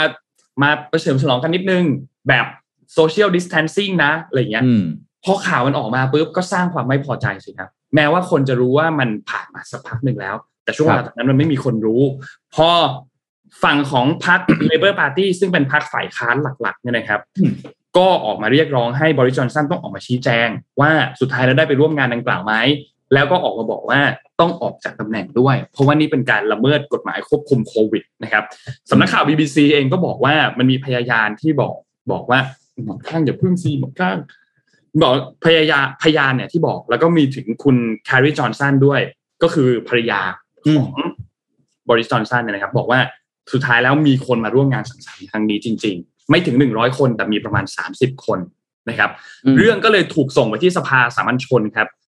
ทางด้านของรัฐมนตรีงบประมาณตัวแทนของบริสจอนสันเนี่ยก็ออกมาแสดงความว่าออกมาเป็นตัวแทนของบริสจอนสันก็บอกว่าเขามั่นใจว่าบริสจอนสันเนี่ยให้ความสำคัญอย่างมากของเรื่องกับเรื่องของการล็อกดาวน์แล้วก็ย้ำว่าตอนเนี้ยมีการ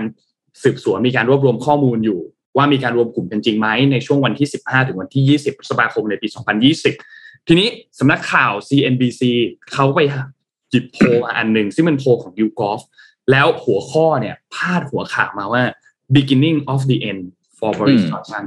เป็นจุดเริ่มต้นของจุดจบของ Boris Johnson หรือเปล่า มีเครื่องหมายคำถามมาด้วยนะครับ แล้วเขาก็ทำโพลมา นี่เป็นโพลของ YouGov นะครับ ว่า how well is Boris Johnson doing as Prime Minister ในฐานะนายกรัฐมนตรีเนี่ย Boris Johnson ทำได้ดีมากแค่ไหน ในช่วงล่าสุดนะครับ เขาทำโพลกันเนี่ยในช่วงปลายปี 2021 เนี่ย 71% badly นะครับอืมอืม71% badly 24%บอกว่า well ก็คือทำได้ดี แล้วก็5%บอกไม่รู้นะครับ และอีกคำถามหนึ่งเขาถามว่า thinking about Boris Johnson do you think he is trustworthy or untrustworthy คือน่าเชื่อถือไหม 69%บอกว่า untrustworthy นะครับ 69%นี่เป็นโพลจาก YouGov นะโพลจาก YouGov นะครับ ซึ่งก็น่ะหมายความว่าตอนนี้เนี่ยกำลังสั่นคลอนนะครับ บริสจอนสันสั่นคลอนพอสมควรบริสจอนสันเองก็ออกมาออกมาขอโทษแล้วนะครับ แล้วก็อืมออกมาบอกว่าตอนนี้เนี่ยกำลังมีการสืบสวนกันอยู่ ว่าจะมีอะไรเกิดขึ้น แต่แน่นอนฝั่งของพรรคฝ่ายค้านเองก็ออกมาเรียกร้องให้ลาออกนะครับทำให้ตอนนี้ฮะสหราชอาณาจักรเจอมรสุมอีกครั้งหนึ่งสำหรับรัฐบาลครับนี่กำลังจะบอกว่า นี่นี่ปาร์ตี้อยู่เขาจะตัดเน็ตบ้านแล้ว ปาร์ตี้อยู่ได้ยังไงอะไรทำนองนี้นะฮะครับผม เออโอ้นักข่าวก็เก่งนะโอ้แต่ประเด็นแบบนี้เป็นประเด็น sensitive นะต้องบอกว่าประเด็นแบบนี้ sensitive คืออาจจะไม่เชื่อเรื่องใหญ่ แต่พี่อยากจะบอกฮะ ถ้าอยากให้เรื่องนี้ peak ตอนจบฮะบอริสจอห์นสันต้องติดโควิดฮะอ่าติดปั๊บเรื่องนี้ peak ตอนจบเลยทันทีจริงนะฮะเออเฮ้ยเดี๋ยวนะบอริสจอห์นสันเขาเคยติดโควิดแล้วนะอืมอ่าเขาเคยติดโควิดไปแล้ว แต่หนูไม่แน่ใจว่ามันในช่วงเวลาเดียวกันกับกับอันนี้หรือเปล่า จำไม่ได้แล้วเออนั่นน่ะเขาเขาสิติดโควิดไปเป็นเป็นผู้นำของโลกคนแรกๆเลยแหละที่ติดโควิด แล้วก็ต้องอืมทำงานที่บ้านก่อนในช่วงแรไม่กไม่ไม่ได้แช่งนะ เดี๋ยวคุณผู้ฟังจะเข้าใจผิดนะคือกำลังบอกว่าเรื่องราวนี่มันจะแบบโอ้โห มันจะเรียกว่าพีคจริง ๆ เลย ถ้าสุดท้ายไอ้ปาร์ตี้เนี้ยมันมีไม่ใช่บริสจอนสันก็ได้เป็นคนอื่นที่ไปในงานปาร์ตี้แล้วมันติดโควิดฮะอืมกลายเป็นคลัสเตอร์แล้วต้องกักตัวเนี่ยโอ้โหเรื่องยาว แล้วเรื่องพวกนี้เนี่ย เรียกว่าทางฝั่งตะวันตกเนาะก็ต้องบอกว่าวัฒนธรรมหลายอย่างเขาก็ค่อนข้างจะเจริญพอสมควรแล้วเนี่ย โอ้เขาเรื่องความเหลื่อมล้ำนี่ไม่ได้เลย ต้องการนะคุณคุณมาตรฐานหนึ่งฉันมาตรฐานหนึ่งนี่ยอมไม่ได้นะครับครับต้องมาตรฐานเดียวกันอืมนะครับเดือดครับดูเดือดมากเรื่องนี้เราติดตามกันดูฮะว่าจะเป็นอย่างไรเรื่องนี้จะ landing ได้ไหมบอริสจอห์นสันก็เอาเรื่องเหมือนกันนะ ประเด็นแบบนี้นี่เอาเรื่องนะฮะมีหลายคนตกเก้าอี้เอาตายเพราะประเด็นแบบนี้มาแล้วนะ ใช่นะฮะคือพักฝ่ายค้านเล่นแน่ๆ เรื่องนี้เป็นประเด็นถูกต้องสำคัญมากครับอืมนะครับอะวันนี้น่าจะครบถ้วนนะฮะครับผมเราปิดท้ายกันที่ตัวเลขผู้ติดเชื้อของวันนี้ดีไหมครับอะได้ครับ ตัวเลขผู้ติดเชื้อของวันนี้อยู่ที่8,167คนอืมนะครับ บวกเพิ่มขึ้นมา ซึ่งซึ่งมากกว่าเมื่อวานนะเมื่อวานนี้อยู่ที่ประมาณ7,000กว่านะครับหายป่วยประมาณ3,800นะครับ ก็เยอะขึ้นอีกครับ และถ้านับตั้งแต่ ช่วงต้นปีมาเนี่ยวันที่1มกราคมเนี่ยเรามีผู้ป่วยสะสมแล้ว 77,000 คนนะครับตัวเลขผู้เสียชีวิตยังคงอยู่ที่ระดับใกล้เคียงเดิมประมาณ 10 10 10 หลัก 10นะครับก็อยู่ที่ 14 ท่านนะครับก็ขอแสดงความเสียใจกับญาติด้วยนะครับตอนนี้มีกำลังรักษาอยู่ที่ประมาณ 70,000กว่าคนครับโอ้เจ็ดหมื่นแล้วนะ ผมว่าเร็วนะ ประมาณอืมต้นต้นต้นวีคน่าจะประมาณห้าหมื่นกว่านะครับก็ ต้องรอดูนะ ว่าจะจำนวนผู้ติดเชื้อรายใหม่เนี่ยจะปรับตัวเพิ่มสูงขึ้นไหมนะครับ แล้วก็สิ่งที่สำคัญเนี่ยโอเคเรื่องของอัตราการเสียชีวิตอาจจะไม่ไม่ไม่ได้มากเท่าเดลต้านะฮะแต่ว่าต้องดูว่าระบบสาธารณสุขไทยเนี่ยจะสามารถรองรับได้มากน้อยแค่ไหนนะครับเพราะอย่าลืมว่าถึงแม้ว่าจะเป็นโรคประจำถิ่นก็จริง แต่ว่าถ้ามันติดขึ้นมาคนหนึงในออฟฟิศเนี่ยหรือว่าในโรงเรียนเนี่ยมันก็ต้องมีการกักตก็วงแตกเหมือนกันไอ้แบบวนี้งแตกเหมือนกันใช่ตัดติดก็นะฮะวงแตกอยู่ดีนะ ธุฮะรกิจอะไรต่างๆ มันก็ดำเนินกันได้ยากนะฮะก็ต้องต้องครับรอดูว่าเรื่องของระบบสาธารณสุขว่าจะเอ่อรองรับได้หรือไม่นะครับครับอะวันนี้ส่งทุกท่านไปทำงานครับครับขอบคุณครับขอบคุณครับ ขอบคุณ SCB ครับ ผู้สนับสนุนแสนใจดีของเรานะครับ อยู่กับเรามาอย่างยาวนานมากๆ ขอบคุณ SCB มากๆนะครับ แล้วก็ขอให้อยู่กับเราไปนานๆนะครับ และขอบคุณเดฟอนเท่ครับ Premium Skin Care for Men ครับ ผิวหน้าดูดี หน้าดูเด็ก ใครก็เดาอายุไม่ถูก ภายใต้แนวความคิด Future Biotechnology for Men Skin นะครับหาซื้อได้แล้วตาม e-commerce ครับ Shopee Lazada JD Central We Love Shopping แล้วก็ d e v o n t e 296 com นะครับหาซื้อได้หลายช่องทางเลยนะครับและสุดท้ายขอบคุณท่านผู้ฟังด้วยครับ ที่ติดตาม Mission Daily Report นะครับวันนี้เราสามคนลาไปก่อนครับ แล้วพบกันใหม่อีกครั้งหนึ่งในวันพรุ่งนี้วันศุกร์ครับ สวัสดีครับ สวัสดีครับ Mission Daily Report start your day with news you need to know